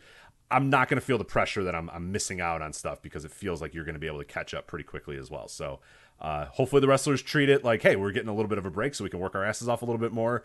Uh, I do also hope I have this worry because you know it's been a problem with New Japan in the entire clap crowd era, uh, but I uh, hope matches don't get too too long. Because one of the great things about the bloated G1 shows is that everybody had like 13 to 20 minutes and didn't feel the need to have a you know 25 35 minute match uh, in a G1 and, and that's a little bit of my concern is that we might go back to some of those sometimes so.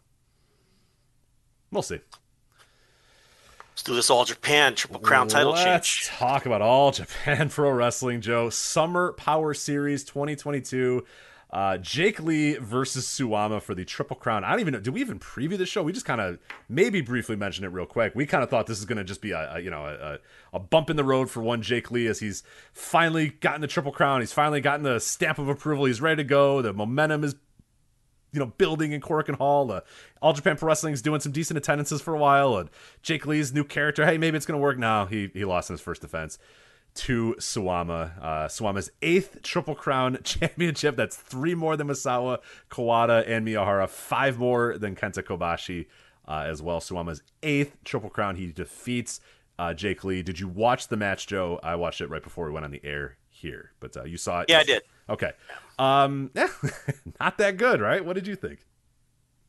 Um, I thought the match was extremely dull up until right when it started to heat up. The Voodoo Murder shenanigans began. They did my least favorite spot in wrestling, where Jake Lee has the match won, and at the two count, you know, Voodoo Murder yanked the referee out of out of the ring before he can count three. I think that's the worst spot in wrestling. Um, and then the other assorted heel sort of shenanigans, and then Suwama eventually wins the title. But at that point, the match had lost me, so I, I, didn't think it was any kind of a great match. I didn't even think it was a good match, to be completely honest. It was very dull for the first two thirds, and then last thing I want in a Triple Crown title match is all of that heel nonsense. So, um, you know, again, I'm a traditionalist, and look, I know Misawa and Kawada aren't walking through that door. Okay, I understand that, but um, you know, this kind of bullshit isn't for me. You know, it's it's the House of Torture, evil. You know, we'll talk. It bothers me more when it's in, uh, you know, Japanese promotion. Right, especially the me. Triple Crown. And and it wasn't like. Yeah this match started, the bell rang, Suwama rolls out of the ring, he immediately starts to grab a chair. And the whole match yeah. is about Suwama trying to grab a chair and the Voodoo Murders try to grab chairs, and the referee saying, "No, don't grab the chair." I just want to watch Jake Lee face somebody in the ring. I just want to watch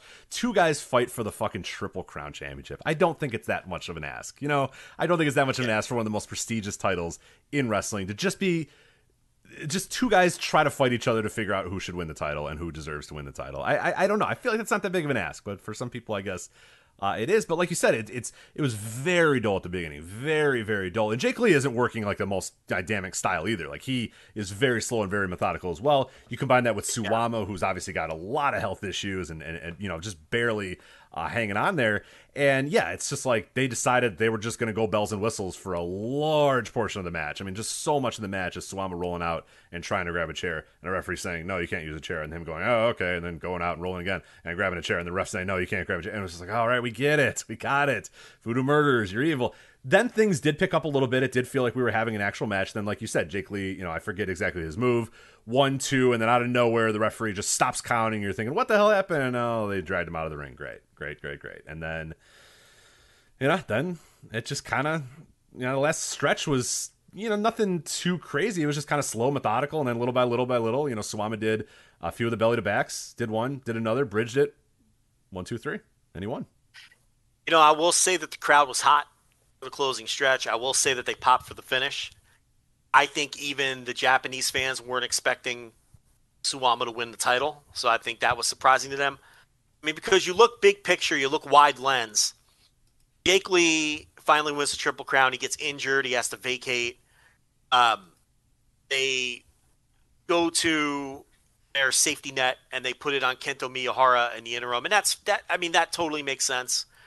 You know, for stability, you put it on the best wrestler in the company, and, and you know, then you do your, your he comes back, you do your carnival, and eventually you course correct and you get the title back on Jake Lee, right? Since you never intended for him to lose it to begin with. So you feel like, okay, they're right back on track here. The numbers in Korakuen are improving. Um, you know, Mike Spears has done great work in his newsletter, the Spears Ovation newsletter, tracking. He's got a multi part series tracking the Korakuen attendance uh, since the pandemic began. And one of the interesting findings was, as of late, over the last, you know, since May or so, uh, with the exception of Dragon Gate, All Japan has really been the strongest company in Korakuen. And, you know, Korakuen's not everything. But, you know, they did draw almost 1,400 people to that, you know, the Ota City Gym for the for the Miyahara Jake Lee match. And the last three Korakuens were all, you know, flirting with a thousand fans, even with the distancing ticket sales, which is you know, blowing away what these other promotions are doing. Uh, you know, they did 999 fans for their last Korakuen. They did over 900 for the Carnival final.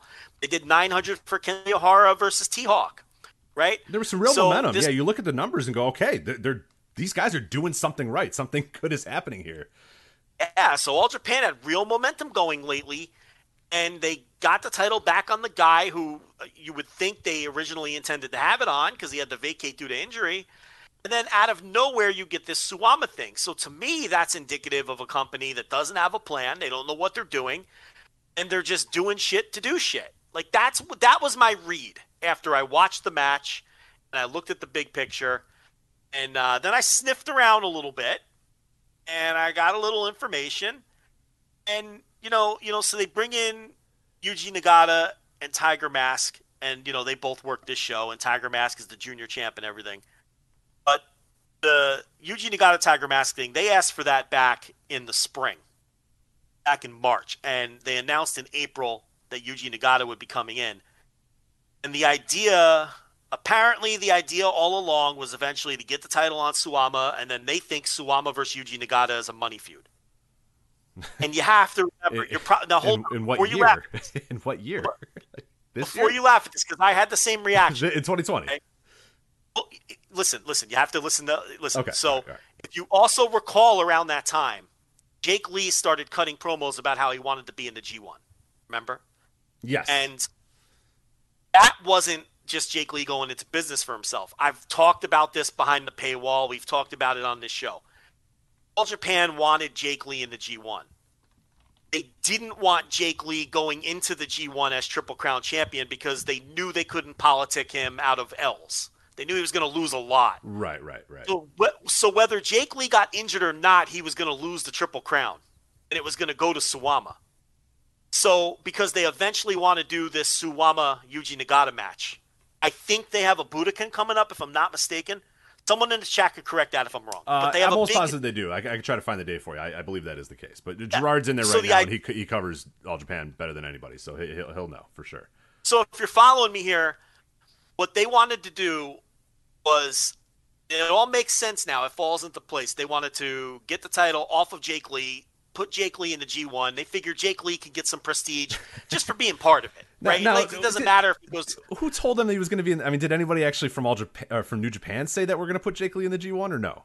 That's the thing. As I reported at the time, New Japan wasn't interested. right. That's so why he's maybe not- maybe find out if they want him first.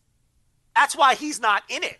because they they because they don't want him. Yeah, he's there. He's in Japan. He was willing to do it. It was very strange. So why they didn't have a spot for him? It's it's the same thing. GLEAT wanted T Hawk in it, and they weren't interested in that either. And so, um, but New Japan did give them Nagata and Tiger Mask.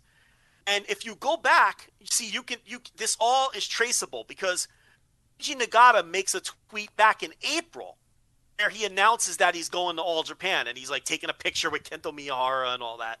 So it all adds up. So, you know, what I was told when I did a little digging, I mean, if you do, if you go back and look up the clues yourself, it's all there. And that's also right around the time that Jake Lee was talking all that shit about being in the G1.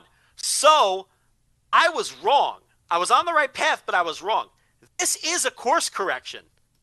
It's because they always intended to put it back on Suwama. This was the plan. And they want, I guess, the idea because Nagata and Miyahara were in the same match on this on this Korakuen show. This I don't know for sure. Nobody told me this, but I feel like Nagata is going to go through Kento Miyahara, and that will set him up for a title match against heel Voodoo Murder Suwama at Budokan. this is my based on everything I was told today, and then me putting together the clues on my own.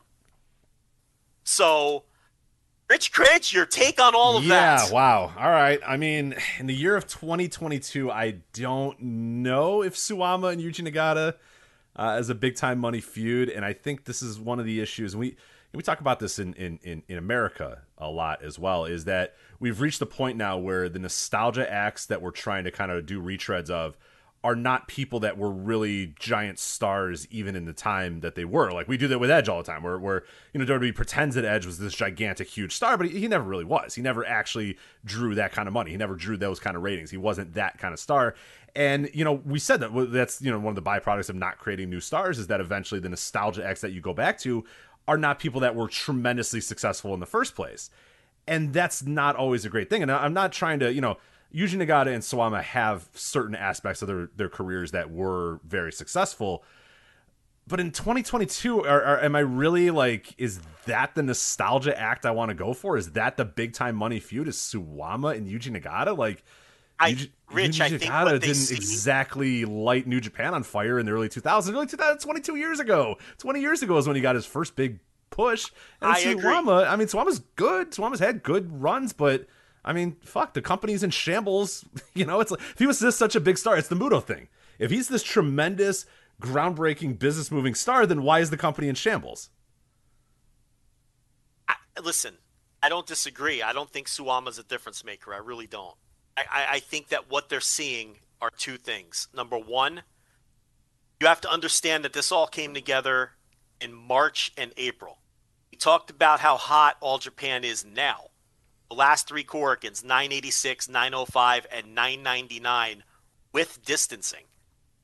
They're beating New Japan in Korakuen. They're you know only Dragon Gate is doing better than All Japan is in Korakuen right now. But if you look at what they were doing when they made this deal and they put all these pieces in motion, the the March Korakuen did 296 fans. I'm just giving perspective. I'm not defending right, right, it. Right they were struggling mightily when they made the decision. And I think what they they were looking at is what Noah was doing with Muto, mm-hmm, mm-hmm. and then bringing in Kojima, and then. But I think with All Japan, I think they worked themselves into a shoot because then they put the title on Kento Miyahara. And then they put, and then they pushed Jake Lee, and business improved, and they got right. hot. They maybe they maybe worked into something, yeah. And that's the thing too. It's like Jake Lee was getting momentum. I mean, you could see the business there, and they did a good job building up Jake Lee over the last year. They've done a tremendous job of it. I'm not the biggest Jake Lee fan in the world, and I don't think you really are either. But they've done a good job with it, and clearly it was moving business. Business was on the way up, and and yeah. Look, the Carnival final with Jake Lee did 986 fans. Now it's the Carnival final. Probably would have done that one anyway. Right, right. You can right, make right. an argument. But the next Korakuen was the Kento Miyahara T Hawk I believe. Let me double check that. So we're uh, the the May 29th working. The main event was yeah, it was Kento Miyahara and T Hawk, and that one did over 900 fans. And I wouldn't consider T Hawk. Look, I love T Hawk as a wrestler. Do you consider him a draw? I do not. No, no. Um, and then you know the latest, and then the the Korakuen prior to this one, which we'll get to in a second. The May Korakuen, uh, I'm sorry, the June Korakuen, the June 12th Korakuen with the six man match that had Minoru. They brought in Minoru Suzuki, and it had Kento Miyahara and Jake Lee and and Suwama. They did a six man main event. That one did basically a thousand fans, 999. Okay, so they worked themselves into a shoot. They panicked when business cratered in the spring, and they put all these moves in motion, and then business improved before they had a chance to have these moves play out. Because the Korakuen this morning, where Suwama challenged Jake Lee for the title, it went down. They did in the 800s. Right. The Suwama challenge had less interest than the last than the Korakuens built around Miyahara. Okay? Now I understand they're trying to get away from Miyahara for whatever reason. Okay, build other people. I, I don't know. But you know where I stand. He'd be my champion. Whatever reason they want to get away from Miyahara, fine. I guess they feel like, all right, look, we can't rely on this guy forever. And, but, and- but Suwama, but we're gonna give he only gets his them- eighth run. and he- Yes. I'm gonna I'm gonna I'm gonna play devil's advocate with that in a second. Yeah. And I guess they figure Miyahara only gets them to a certain level, which you can definitely make that argument. Right. Yeah. And I, I would. Okay. I don't disagree with that either. I don't disagree with that. And, and you know, and and the Miyahara Jake Lee match did draw 1,400 people when they, you know, outside of Korakuen. It did a nice little number. Okay, so the Miyahara Jake Lee stuff was starting to work, but they had these wheels in motion. And I think the thing with Suwama, it's it's in, in, in now. Don't jump down my throat. Let me finish, and then you can bury it. Okay. I think their idea with Suwama this time around is it's not the same old Suwama. It's Voodoo Murder Suwama, mm-hmm. and there's a hint of nostalgia to that. And there's also the idea that they think they can catch fire, this heel thing that New Japan does, and doing this nostalgia show main event. Again, this is my speculation. This part I wasn't told. I think that I think they're building towards heel Suwama, Voodoo Murder, heat, heat, heat, heat, cheat until they get to that match, and then defend the title against Nagata to kind of try to mirror what Noah is doing and sort of what what Noah has done, because Noah has blown right by them. I think we'd all admit that. Yeah. Of course. So, Rich Kraetsch, go ahead and bury it. Uh, I mean, what's the point at the? it's all Japan at this time. Very short. I just think it's really short sighted, and, and that's. Uh, but that's kind of been Japanese wrestling over the last couple of years. It, it, a lot of stuff I feel it's just been very, very, very short sighted in all companies, and I don't know.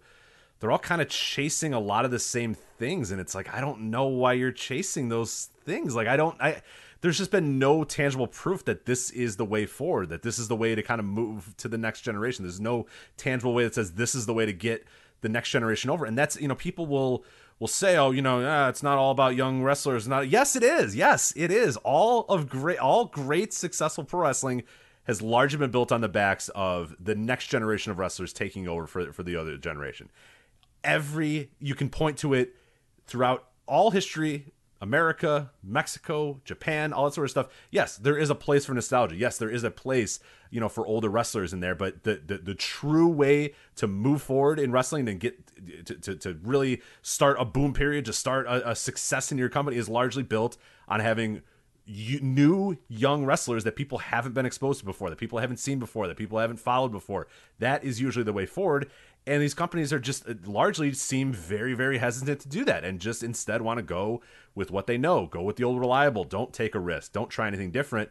Be happy with, you know, where you're at in, in, in the hierarchy right now. Be happy with where you're at uh, in, in, in, you know, and, and I don't know. I just, I, I don't like it's not going to put All Japan on its death's door. I don't think All Japan's going to go away anytime, but it's just there's no I don't see the tangible benefit to going back to Suwama. I understand what they're doing. I understand that they're building towards, you know, Yuji Nagata. I don't think Suwama and Yuji Nagata is anything that's going to really light the world on fire. It'll be a fun little match. It'll be they're okay. banking on the voodoo. They're banking on the voodoo murder thing yeah, but I mean. God, is that and they're also and you have to remember too the last when Noah put the title on Yuji Nagata, and I want to say it was probably around 2012 when he was loaned out to Noah. They put the title on him, and that was really the last time Noah drew anything for an extended period of time till the recent, uh, you know, uh, resurgence purchase under the the more stable ownership. I mean, they had the little pop. When Suzuki Gun first got there, they did okay for like six months, but you know, before that, Nagata came in and he did move the needle. But again, that's a decade ago. So if they're looking at that, I don't know if that's even relevant anymore. Yeah, that's it's pushing Yuji Nagata today. Yeah, I'm uh, not. I'm not trying to put down any of those guys because I like a lot of these wrestlers that that we're talking about here. It's just yeah. I don't know that these guys are like the Muto thing for whatever it's worth, and we we've complained about it a lot. We've said a lot of things that the recent history of Muto isn't great but I get it because it's still Keiji Muto. You know what I mean? Like it's still Keiji Muto. There was there was years and years and years where Noah just would never go with the next generation of guys, but they had Kenta Kobashi. You know what I mean? They had Misawa. So I get it when it's like, yeah, well, yeah. Do we want to go with the next level, or can we just go to Misawa again? And a lot of times they just went to Misawa again and again and again and again. They went to Kobashi again and again and again. And eventually that had an expiration point as well, and that ended up causing a lot of issues with New Japan or, or, or, for Noah moving forward or whatever. And that's just my worry is that like we're, we're chasing you know nostalgia with Suwama and Yuji Nagata and those sort of guys, and I just don't know that there's anything. I I, I just. I don't know. it's just it's very frustrating seeing what the momentum that All Japan had and, and, and thinking, hey, they're doing something right here. They built this Jake Lee thing up pretty right, and now he's just going to be swept under the rug. And again, if it was just All Japan, and it was just Jake Lee, then maybe you're not as I'm not as frustrated, I'm not as annoyed. But we, I mean, we see the same stuff happening in Noah. You know, it's it's like every a lot of these companies in Japan, it's just the same thing over and over and over and over again, and it's just frustrating because it's like, all right, well then. You are what you are, then you know, and and and, and like you said, Mike Spears did a great job. Uh, Spearsovations newsletter, we'll, we'll link it in the show notes as well. Uh, going over you know Korakuen Hall attendances over the last you know a couple of years and stuff and and seeing the ebb and flow and like yeah nobody's you know it's it's covid and there's obviously still some issues going on there's some you know social distancing arrangements and all that sort of stuff but still it's like a lot of these companies it's like all right someone's got to move or do something or have it just feels like we've been on this you know in this hamster wheel over and over and over and over and over again and and everyone's just too afraid to do anything different or, or, or jump off that wheel or do something strange and and really do something you know that could maybe turn well maybe this well maybe business. this is in, in their eyes, maybe this is doing something outside the box by yeah by mm-hmm. pushing the you know so here what's interesting though is they're kind of copying the Noah model with this angle, right? But the thing is, since May, they're doubling Noah and Korakuen Hall. right. They didn't they don't need to. Yeah, that's Now to be fair, Korakuen Hall is a nice measuring stick. It's kind of like the old WWF Madison Square Garden is kind of the measuring stick, right? If we're doing well in the garden, we're doing well. You can judge our health by the garden. It's kind of like you can judge your general health with Korakuen. But we know it's not everything because Noah does do bigger shows that draw three and 4,000 fans. And All Japan's topping out at 13, 1,400 fans. So we do have to be fair about it. But in Korakuen, right now, since May, All Japan is way hotter than Noah. They're doubling Noah. And they do run, and then the other difference is All Japan does tend to run their bigger stuff in Korakuen versus Noah. Noah saves their bigger stuff for, for the you know the sumo halls and the yeah, yeah, that they yeah. and everything. So I understand that, but it, but still, it's still funny that they're kind of like copying that model. Meanwhile, they're doubling them up in the number one building in, in Tokyo, where people measure their how well they're doing. So, I mean, to circle back, do I love this decision? Of course not. I mean, I'm not a big Suwama guy anyway, and I'm certainly not a Suwama guy if he's going to be doing a voodoo murder routine from 15 years ago and mucking up the cards.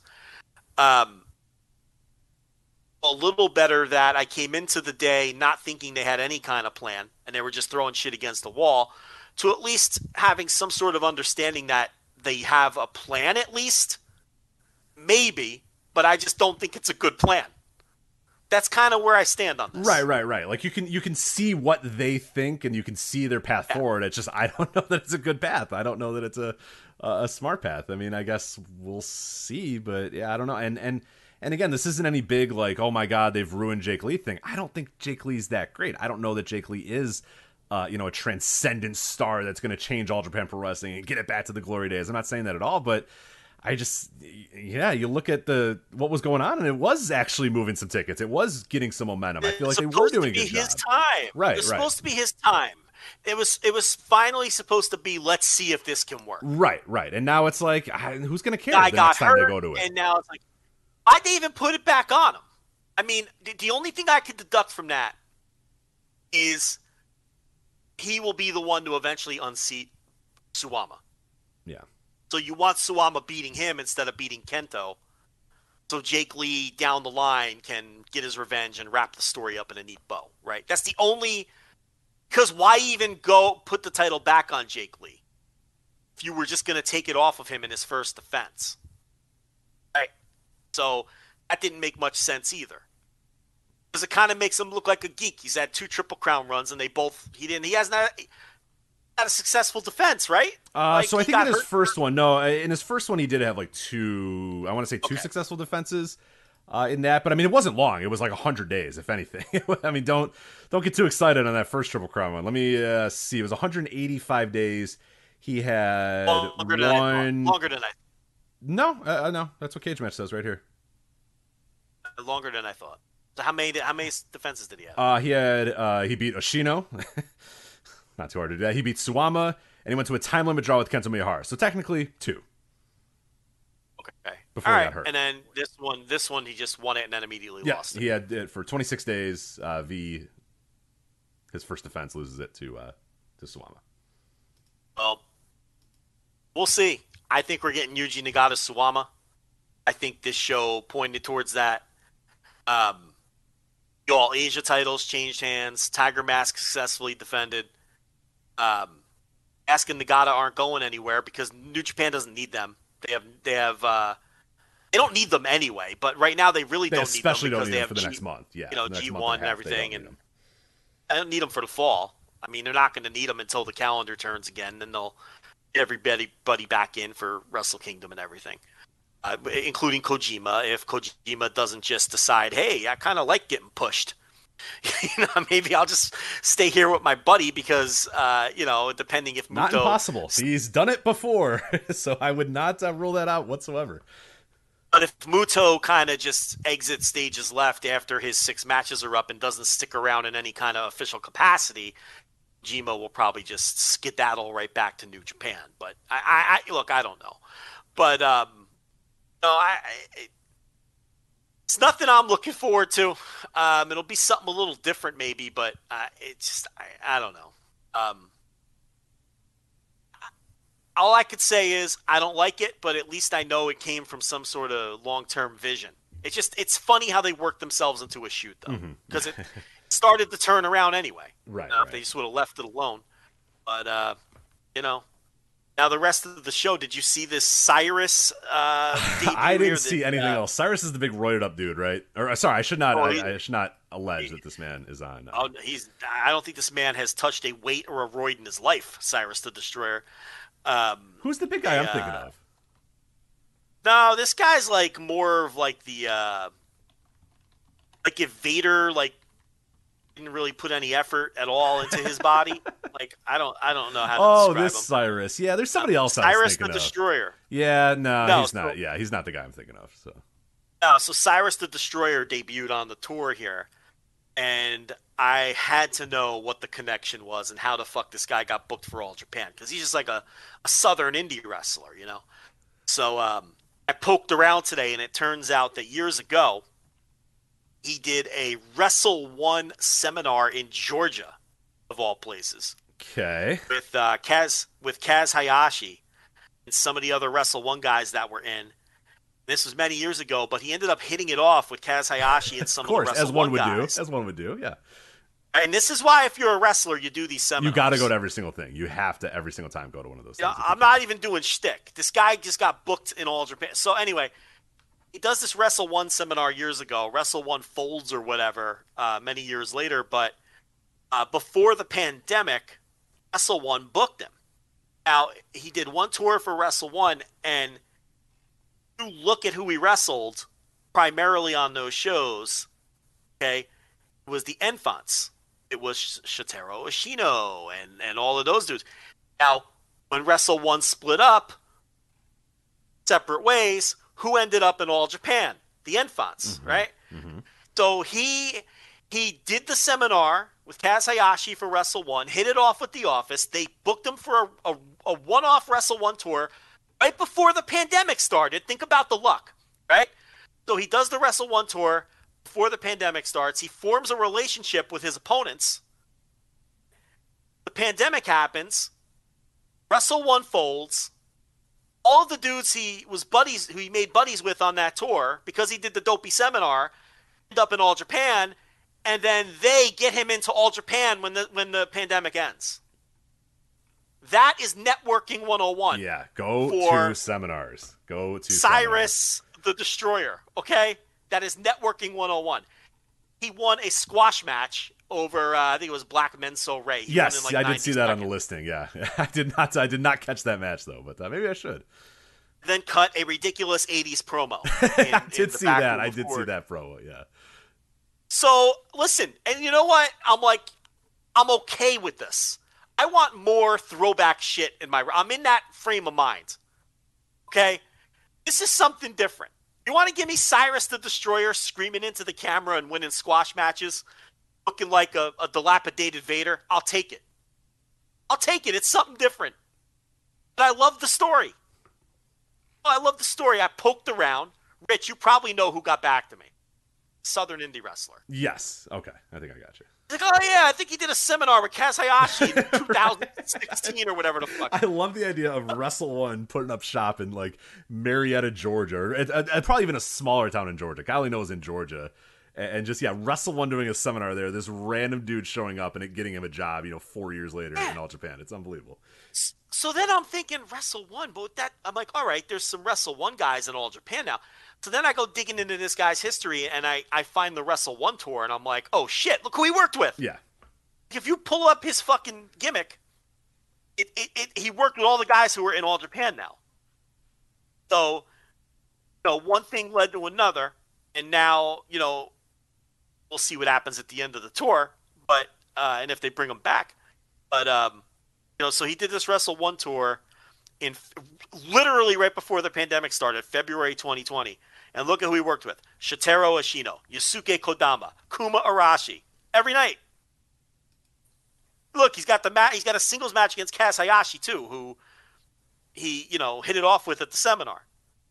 So it all worked out for him, and uh, you know now he's in All Japan. So if anyone was wondering where the fuck this guy came from or who he is, there you go. I did a lot of journalism today. You really Rich. did, I, yeah. uh, yeah you know, way more on Cyrus the Destroyer than I ever thought we would get. But uh, Is Sean Ross Sapp gonna have that? Huh? the Cyrus of the Destroyer Wrestle One connection? No, no, he's not. Yeah. Where are you gonna get that? There it is, flagship Here, Patreon. that's where. You ready to take a call? Yes. All right. We are going to put up one of your favorite voice wrestling contributors, one of your favorite human beings on earth, uh, man who filled in for you when you were gone on vacation.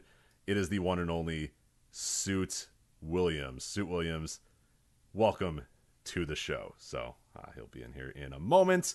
Uh, Suit did an incredible job. When was that? Uh, that was your was that your beach vacation? I forget when he filled in. If it was your beach vacation or In New Jersey. yeah, it may have been the New Jersey one, but uh, suit is up.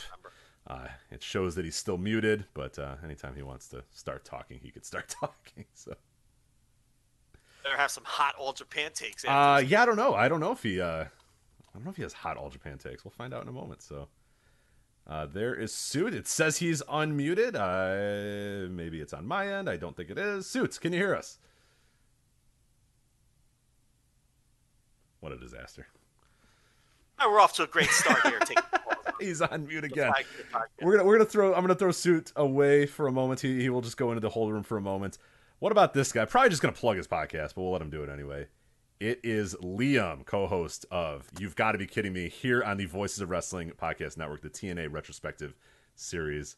Uh, Liam, can you hear us? Yes, I can hear. I'm here. Liam, yeah. Well, you want to plug your podcast After my- get away? I was going to say, well, after my failed attempt at doing this last time, where I was called a dope for, I think, failing three times to unmute, um, I th- I thought I'd come in and I'd actually do it right for once. Yeah, but uh, you've got to be kidding me. On the Voices of Wrestling podcasting network, uh, we talk about TNA. It's mostly just me screaming about Vince Russo, but people seem to like it. it's good stuff. You guys do a great job. So anybody who's listening to this and, and wants some retro TNA, I think you guys do a really, really good job. Good chemistry. Uh, it's more of a comedy podcast than it even is a retro TNA podcast. But then you have uh, Garrett, who knows more about TNA than any human on Earth does, and really should. Honestly, it's it's it's unhealthy the amount he knows uh, about TNA. Well, it's but- also me who hasn't seen any of it. Yes, So- yeah. So it's a nice little blend of like, here's Garrett who knows everything, and then you who is just like, why is this happening? And Garrett being like, I don't know. so, which is uh, more fun than it sounds. I, tr- I promise, because it's TNA, they do uh, ridiculous, ridiculous things. So you guys are in 2004 right now, right? May of 20 uh, 2004. Yeah, 2004, and he keeps telling me we're just one year away from the good stuff, but I, I, I don't know. It, it all stinks. Uh, we on- actually we, we're about to release a free episode of our Patreon series where we did the watch long for the first ever Impact, so that's coming out soon. Oh, Fox Sports Net. Okay, all right. So there you go. So enough, Yeah. enough of these damn plugs. It's on. Yeah, yeah. What are we doing here? Yeah, but what do you want to talk about? What do you got in your mind? Well, okay, I have a question, but you brought up Cyrus, so I need to talk a little bit about Cyrus the Destroyer real quick. How are we still talking about Cyrus? Well, um, Cyrus the Destroyer was actually announced for GLEAT at GLEAT version zero in Korakuen Hall, but he he did the dastardly thing and did the jump to All Japan. I don't know what he went to the number three company instead of the number two. GLEAT, one thousand sold out in uh, Tokyo Dome City Hall. Uh, you know, I, I just I've, a bit of more Cyrus talk on the podcast. I thought Well, listen, that makes sense because who's who's running GLEAT? Who's in GLEAT? Kaz Hayashi. Yes, all his boys from the seminar. So, um, you know, basically what you did here. See, you think you're needling me because you're talking about GLEAT, but all you've really done here was confirm that my information is sound. So, I this is a great phone call. Uh, I don't know why you think I'm against you. But you also need to address why GLEAT is the number two company in, in Japan. Or, or are you saying in the world, Liam? Just to clarify, world or Japan? number two in my heart. Uh, but also, I think uh, as we've learned from pro wrestling discourse about Japan lately, you can just say that and it's fine. I can just You go know out and be like, yeah, this is number two. I mean, you're not wrong. Stardom fans do that. Noah fans do that. Yeah, there's a lot of number GLEAT twos. fans do there's that. so many new number twos. Every a lot of number twos, yeah. and, and and the reality is it's still just Dragon Gate, but everybody Yeah. else makes the claim. So, um, Yeah. Um, well, I know have a didn't real call about question. Cyrus. So, what was your real question? So, I, this is, I've, I've set this up in June of, of this year, which is crazy to think it's only been a month and a half. But in June, Pro Wrestling Noah offered a 300k reward to bounty hunters that can capture the international fans. So I pose to you, the Voices of Wrestling flagship podcast. How, would you help Pro Wrestling Noah capture the international fan and in turn claim the 300 thou? There it is, Liam. I'm going to put you in the hold room again while we answer uh, that question. Thank you so much for your call. Uh, there it is, Joe. You want 300k? How are you getting? Uh, the you're going to be a Noah bounty hunter. What are you going to do? Something tells me that's a work. no, are you kidding? Rich, I don't know. I have a good detector for for works and shoots. Something tells me they're not paying anybody three hundred thousand dollars. three hundred thousand dollars to bounty hunt international fans to uh to, to Pro Wrestling Noah. Can we work the Noah segment into the calls here? Because I know we previewed the show last week. Sure. But um, I don't know if you've seen this, but uh, uh, Keito Kiyomiya, who of course is about to lose to Muto again. um, honestly, I think he's going to win the match, but it, it it's not going to matter. Mm, you see what he's been doing on social media? I have not seen what. Rich, I, don't- I don't think you've been paying attention to this. He's mimicking Muto's maneuvers. He's been practicing the Shining Wizard. Oh God, we have a great. we- We're we're back to the Great SANADA again. And no, eh, but he's doing it out of tribute and respect, and says that uh, after he uh, gets done with Muto on this show this weekend, he's going to continue on with the legacy of Muto and uh, essentially cosplay him. So if this guy, Rich, I think what the kids on the street call this is he is now a simp. I think that's what we're dealing yes, with here. he is. He is a simp. And is a Keiji Muto simp, and uh, I can't stand it. And now I hope he loses. I hope there yeah, is. Get his, yeah, get his stupid little hair. Shining Wizard his stupid little hair off. Do the Yeah. flaming Shining Wizard if you have to. I don't care. Yeah, get this, roll this dork out of the ring and and move on with match number two of your retirement tour. Because uh, wow, Yeah, honestly though, I, I really do think he's going to win. Hmm. I mean, you don't have to do the full preview again because we did it last week, and Um, Mike Elgin has now officially been removed from the show, which I actually don't even think matters because I felt like Hideki Suzuki and Tim Thatcher were going to win anyway. Yes, yeah. For people do not know, Michael Elgin is is is MIA. I, I I think he's he's alive as far as I know. That that I can confirm he is alive. But last you heard, anyway. yes. But everything else, who the fuck knows? I've just heard it is quite the story, and when it comes out, it will be quite the story, and that's all I can really say uh, right now. But yeah, he's not dead. He's not on the side of a road. He's I don't know if he's in Japan or America. I don't know anything. All I know is that he he is alive. People do know have have made contact with him, uh, but that it is quite uh, the tale uh, for Mike Elgin. But he is off the show, and uh, Kiyomiya is going to be with Inamura. Uh, on this show, Inamura, so. yeah, it, yep, and that that's going to be a decision match now. But I, I see, I think Suzuki and Thatcher were going to win the match either way. I agree, I agree. But um, so they're going to get to the, the right endpoint regardless. But if you're listening live on Thursday, uh, we have been told that he's alive. Let's just make that clear. Yes, yes. This is Thursday, You listen to this, July yeah. 14th, and that's all I know right now is that at minimum he's he's someone has made contact with him. Yes, because for okay. a while yeah, he wasn't tweeting. Nobody knew where he was. No one was being weird about it. The person that reached out to me said that he has been found. He is not dead, but that's all they could really tell me. So so um, that's really the only update to the card since we talked about it last week. So um, no, it doesn't change my opinion on that on that tag team title match.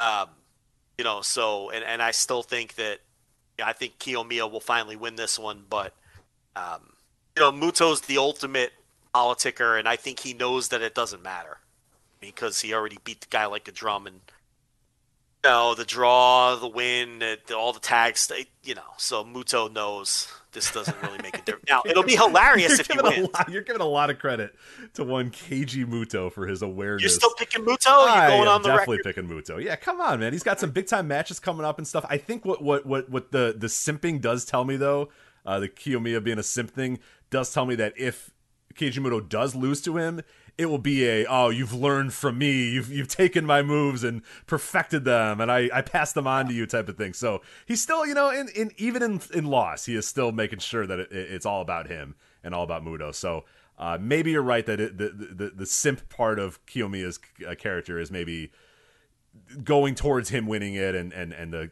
sign of respect and passing of the torch or whatever. But I still think Keiji Muto Shining Wizards that dude and pins him in the middle of the ring and goes on to his next match. But we'll see. We'll see. So Kano, zero percent chance against Kojima, right? Uh, oh yeah, yeah, yeah, zero. Yeah, zero percent chance. Um, I guess the junior title, it doesn't matter who wins, Hayata or Seiya Yoshioka. it doesn't make a difference, right? It just doesn't make a difference. Um, Van Dam and Tanaka against Nosawa Rongai and Super Crazy. Um, you know, Tanaka's the one who got Van Dam in, and he'll be he'll be a regular on some of the bigger shows. He's not going to be working, you know, tiny ass house shows in the middle of nowhere, but you'll you'll you'll see more of Van Dam. You know, Ninja Mac, who obviously got Dante Leone in, they're facing each other. I saw his Rev Pro stuff from like the last month. So Ninja Mac's all over the place, man. He made a good impression in Rev too. I thought I thought for his spot on the card, he did a nice job. That guy, you know, he's getting booked everywhere. Ninja. Yeah, I'll, I'll give him you know, credit. The, like he was kind of dorky at first and kind of weird, but he's been working his ass off, and I got to give him credit. And, I, I, and what I've seen, he's improved a lot.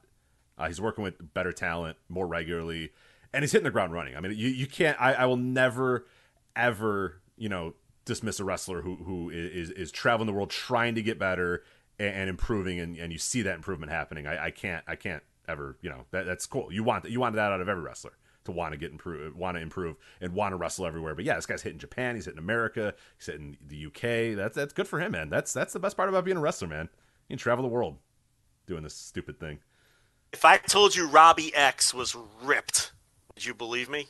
I saw you said that about Rev Pro. I can't believe it, but I also can because that's a weird. There's a lot of weird body transformations that happen in in in in, in Rev Pro. Uh, that yeah. Uh, yeah, it's a guys go over there and they just they work out. They must have a great gym at the Rev Pro facility or something. Because Luke Jacobs is doing a Walter gimmick. I kid you not. Oh, he got fat now he put on that husky weight, like that thick barrel chested yeah, yeah, kind yeah. of. Oh, because he was kind of like. When just a normal looking guy. He didn't no charisma, just kind of there. He, he's like husky now. He's got the Walt mini. He's like a mini Walter, and he's doing chops and shit. Like okay. he's doing well, hey, Walter. if Walter's going to be Gunther and he's going to be skinny, then there's a there's an opening for a Walter. So good for him. Yeah, so I don't know. Nin- Ninja Mac reminded me of that. Is, is but Dan that's Maloney the, uh, still ripped to shreds or no? He hasn't worked the recent run, so I don't know. Hmm.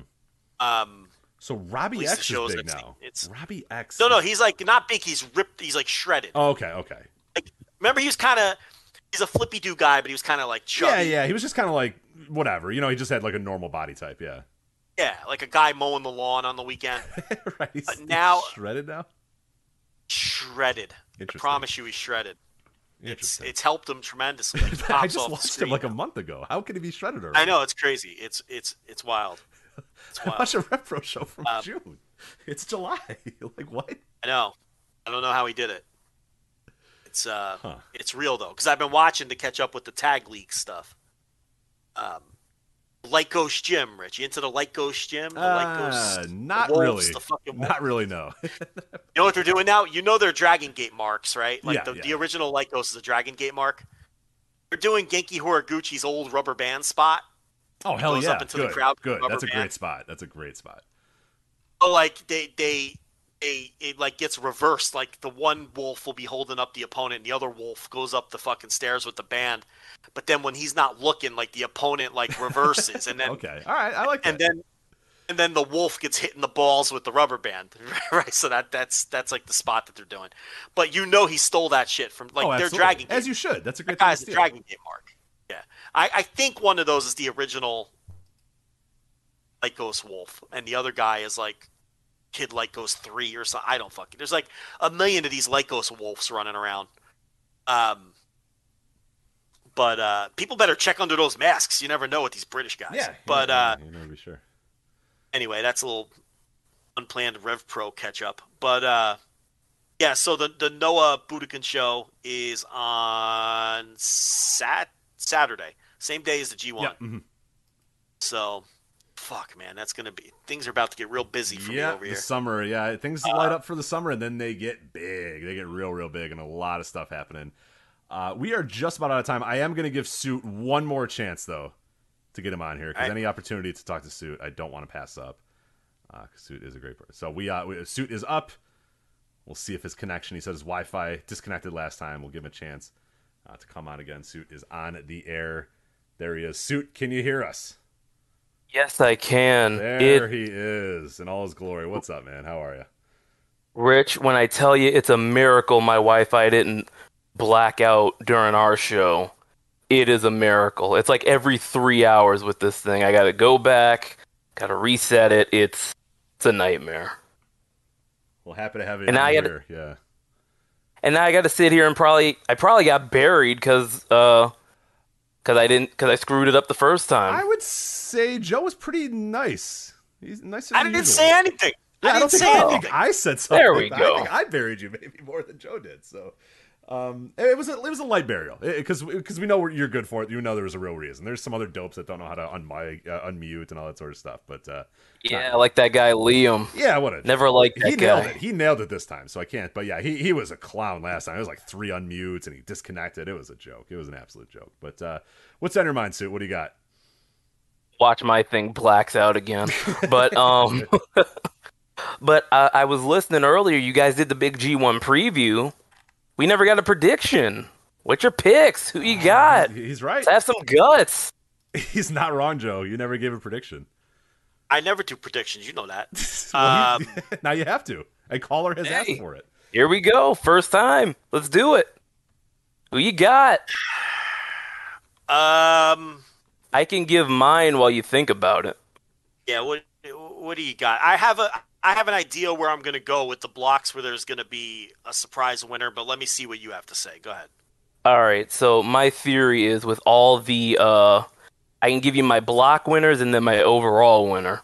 So my theory is A block it feels like it's just Okada's to lose. I don't think he will, so I think Okada wins A block. I, I B agree with block. you, Suit. Not to interrupt, I would agree with you. I don't see anybody So else. we all that agree block. on that. Yeah, We've there's, all got there's, Okada. there's no way Cobb. Uh, there's no way Yano. Cobb maybe, but probably not. Archer, no way. Fale, no way. Tom Lawlor, no way. Jonah, no way. So I think it's either Okada, maybe like a 1% or 5% chance for Cobb, but it feels like Okada's to lose for sure. Like I think Cobb would be like the second guy, like the guy who Okada has to like he has to hope Cobb loses so he has a chance or something. Right, right, right. I agree. But yeah, this is Okada's to lose.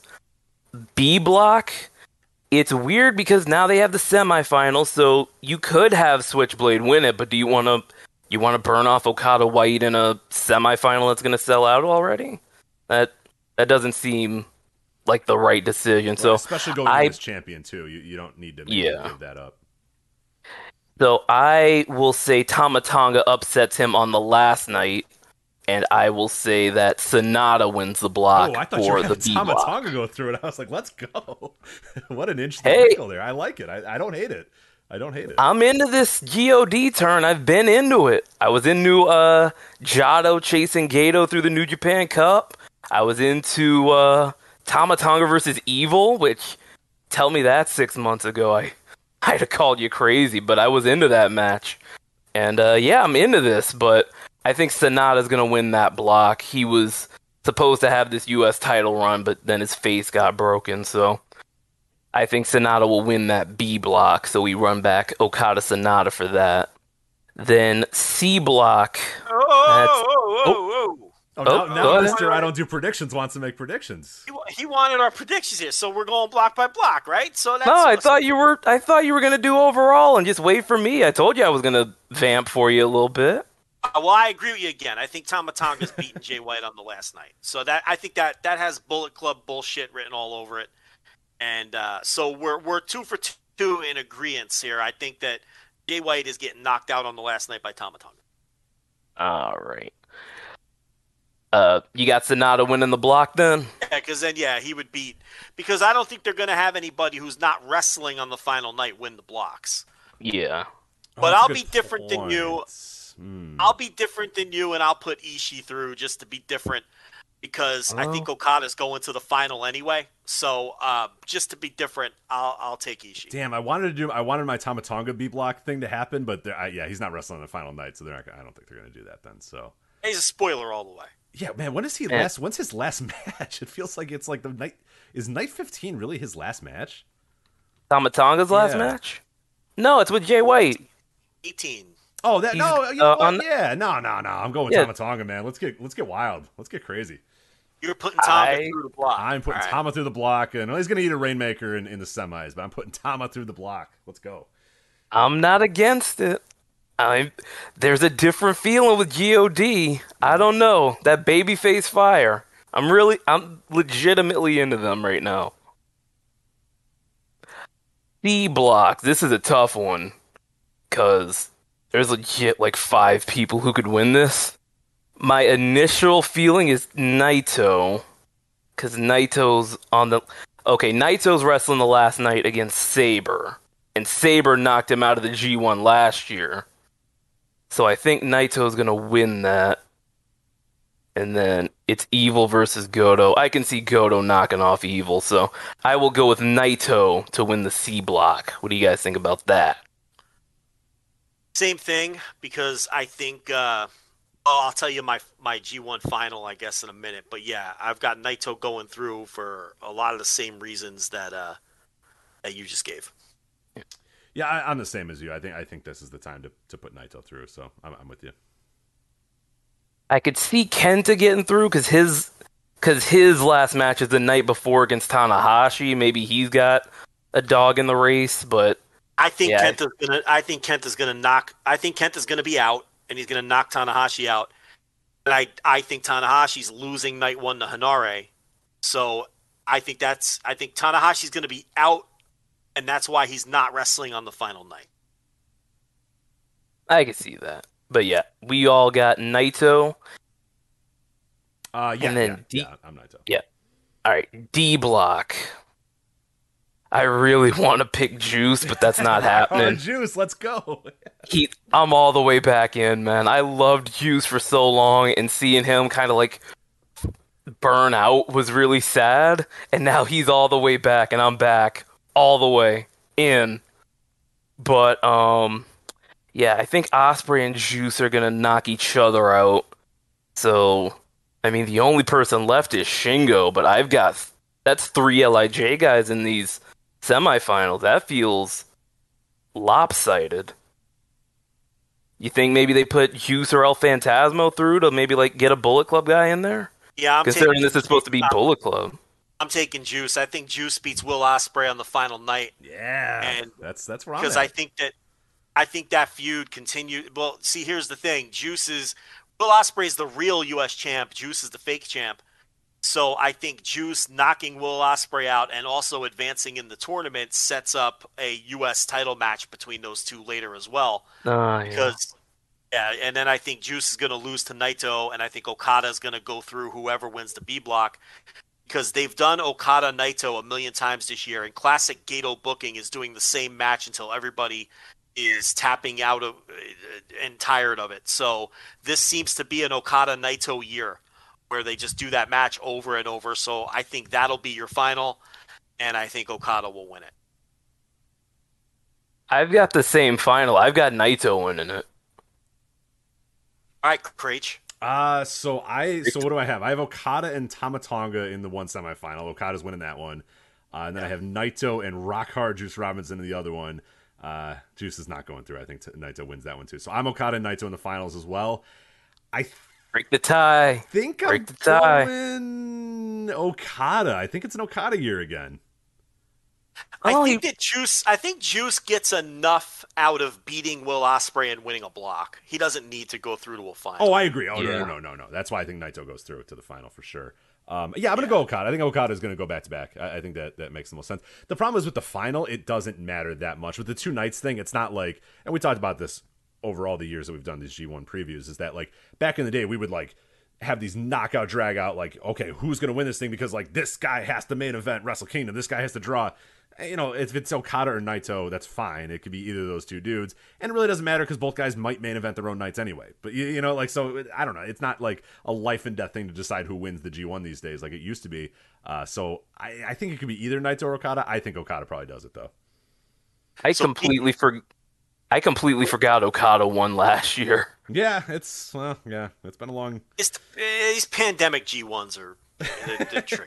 Yeah, and then Ibushi messed up his shoulder too, and then Yeah, yeah. you had Okada just standing in the corner confused as it popped on the screen.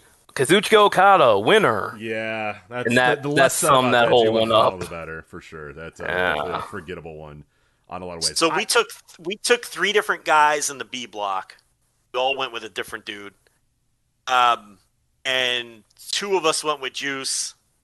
And who suit? Who'd you even take in the D? You took Shingo. Who'd I took take? Shingo. Shingo. Okay, so two of us went with Juice, one went with Shingo, and we all had somebody different coming out of the B block. So that B block is the one where it, he is the trickiest. Um, you know that you like you said, you could really go like five different ways with the B block. I mean, I wonder- O-Khan lurking Yeah. around like yeah, he we doesn't shouldn't, wrestle the last rule night. him out. We really shouldn't rule him out either. Yeah, I was just about to bring him up. I was wondering when his last match is. I the night before against Taichi. they, okay, well he he could be one of those guys in the mix, and things work out his way. Peeking could get through, Great Okada would be where a he had- great peeking through the curtain guy. A great, like an all-time Oh, great peeking through the curtain guy. Right, and then everything falls his way to last night, and he's the one that goes through. Just uh, like, his I belly totally- laugh, Ooh, that, that- incredible belly laugh. He could do his dance. you know, that, I, yeah. If there's anybody that, if there's anybody that we get through, uh, you know, on on no merits of his own, O-Khan's a great guy to do it. You know what? Fuck though? SANADA. Great O-Khan's my yeah, pick. there it is. You know what though? It's like for years Shibata underperformed, and it was Ibushi, and it was SANADA. I feel like the new guy who underperforms every year in the G1 because we're all waiting for it to be the year he gets pushed is going to be O-Khan. Like he he seems to finish like four and five every year, you know. So I could totally see him going like two and four or something, and not even being in the mix. But then one of these years, he's just going to break out and, you know, go undefeated in a block and go through. But I feel like he's the new guy where everybody is patiently waiting around for him to get the big G1 push. and it takes like two years longer than everybody thinks right, it's going right, to take. right, right. Don't don't crush So, our he- dreams. Don't. What are you doing here? Come on. He feels like that guy now. He does. No, Like- yeah, like, he, he definitely does. Those were all the guys before. Remember Kota Ibushi would go like four and five every year? Yes. yeah. And everyone was like, what the fuck? You know, and Shibata, same thing. And SANADA was the other one. Um, you know, and I'm, I'm sure there are one or two others I'm forgetting, but Well, hey, I they, feel- Ishii was probably one. He still is. he, yeah. O-Khan, O-Khan feels like that guy right now. So that might be why he's not even on the final night. A couple of years ago, it was either last year or the year before. All these pandemic years blend together. He started off like four and zero or five and zero. Remember that? And then he just lost every match after that. And uh, he he was the Shelton Benjamin of that year, where he, he gets out of the gates and you're like, oh shit, uh, you know, here's a guy unexpected going to be in the mix, and then you know, there's always one guy that like wins his first three or four matches and then doesn't win another match, and that was we O-Khan. call that the I- Shelton Benjamin. Actually, remember that year where everybody was like, "What? Yeah. They're going all the way with Benjamin." Archer used to do that. Archer, Davey Boy Smith, and Shelton Benjamin would do that every single year. And people, Davey Boy Smith, I remember almost every time, it'd be like, "Whoa, are they really going to do?" it? And then yeah, it'd be like he'd end, you know, five and six or whatever when it was all way out of yeah. the mix. Yeah. Way out of the mix. Yeah. So that feels like O-Khan was like his slot right now, but um, you know, we'll see. Um, I, you know, it- we'll yeah. I want to see how.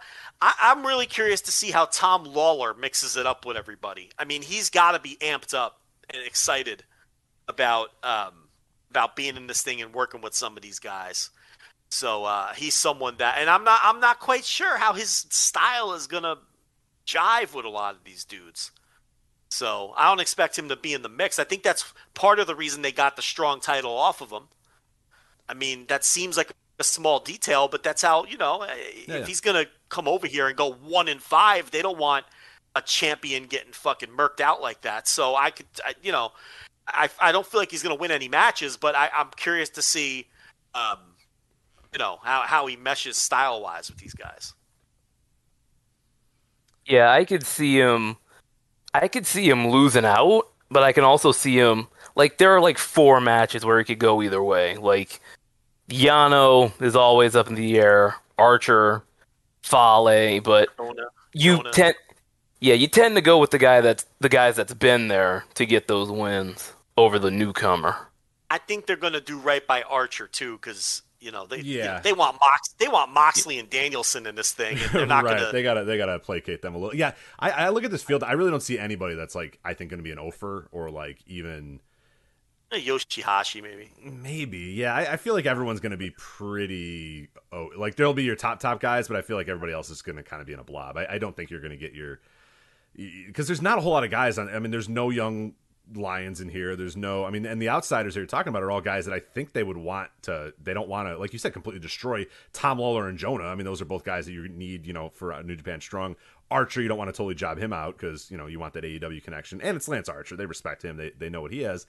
And then there's like you know your there- your Finlay, Yujiro, and Yoshihashi's. You don't want to completely dog those guys. So yeah, I don't I I'll don't give know. it a guy. I'll give it a guy. Chase Owens is in there, B Yeah. block. That's yeah. I'm I mean, gonna- he could pull he could pull a old Don Jardine and maybe catch somebody. He is the Don Jardine of these tournaments. You know that. Yeah. Um, Ricochet, famous. Hey. But um, I'll give you the guy that's gonna either go over or win one match, and I'm gonna give you the match. It's Phantasmo because technically he's still a junior. He can beat him like a drum, and that's his out. But I think he's beaten Shingo the last night because last night at the presser he spent a lot of time through Chris Charlton talking shit about Shingo. What was with that? He didn't get into town on time or something. He wasn't at the presser. There were a few guys. Um, I know Archer wasn't there because I know you guys missed the A and B block. Yeah, Archer and I think Tama Tonga w- weren't at their I'll be on the same weren't there flight. either. Um, yeah, but it, there was a lot of attention paid between Phantasmo and Shingo uh, at the presser. So, What do you call Ospreay too? What do you have Charlton call Ospreay? Oh, he called them a. Uh, It was like a Logan Paul had that had sex with the abominable snowman or something stupid, and it popped uh, Juice big. then he said that uh, Yoshihashi looks like a fart and Shingo looks like he's always smelling one. I think he said. looks like. And, uh, but uh, but it was funny because it was all Chris Charlton. Yeah, it was Chris Charlton. It was Chris Charlton doing Phantasmo's promos, and Charlton's like the nicest guy ever, and he's and he's shitting on all of these people, and it's just it was it was phenomenal stuff. It was, and then and then you had the uh, Japanese translator, just this nice woman translating these promos, and she had to translate it for everybody too. And then, like, and Ospreay's just egging her on. Go on, say, say elephant fart or whatever it is he said. yeah, no, it was uh, the presser as always was uh, very amusing. Um, now Kenta's doing some weird new routine where he he refuses to speak Japanese and he speaks English and forces the lady to translate. And all he did was read off a list of his favorite foods. It was very bizarre, and he was dressed very strange. And um, so I don't know what's going on with Kenta. He's just, you know, his body probably is just completely shot. And so he's, just doing everything he can to head to first into character work. Yeah, just yeah, it all up. it just, um, yeah, those backstage promos are going to be something this tour, but yeah. Yeah. Yep. Yep. Yep. We appreciate it. Thank you so much for coming on here, giving us a, a bonus, an extra uh, G1 preview here. I really do appreciate it. Hope you are, are, are keeping well, and uh, hopefully I get to see you in uh, September if you're, uh, barring any uh, travel concerns that you had, like you had. But hey, you made it last time. Your city was underwater last time, and you still fucking made it. So I'll hopefully see you again.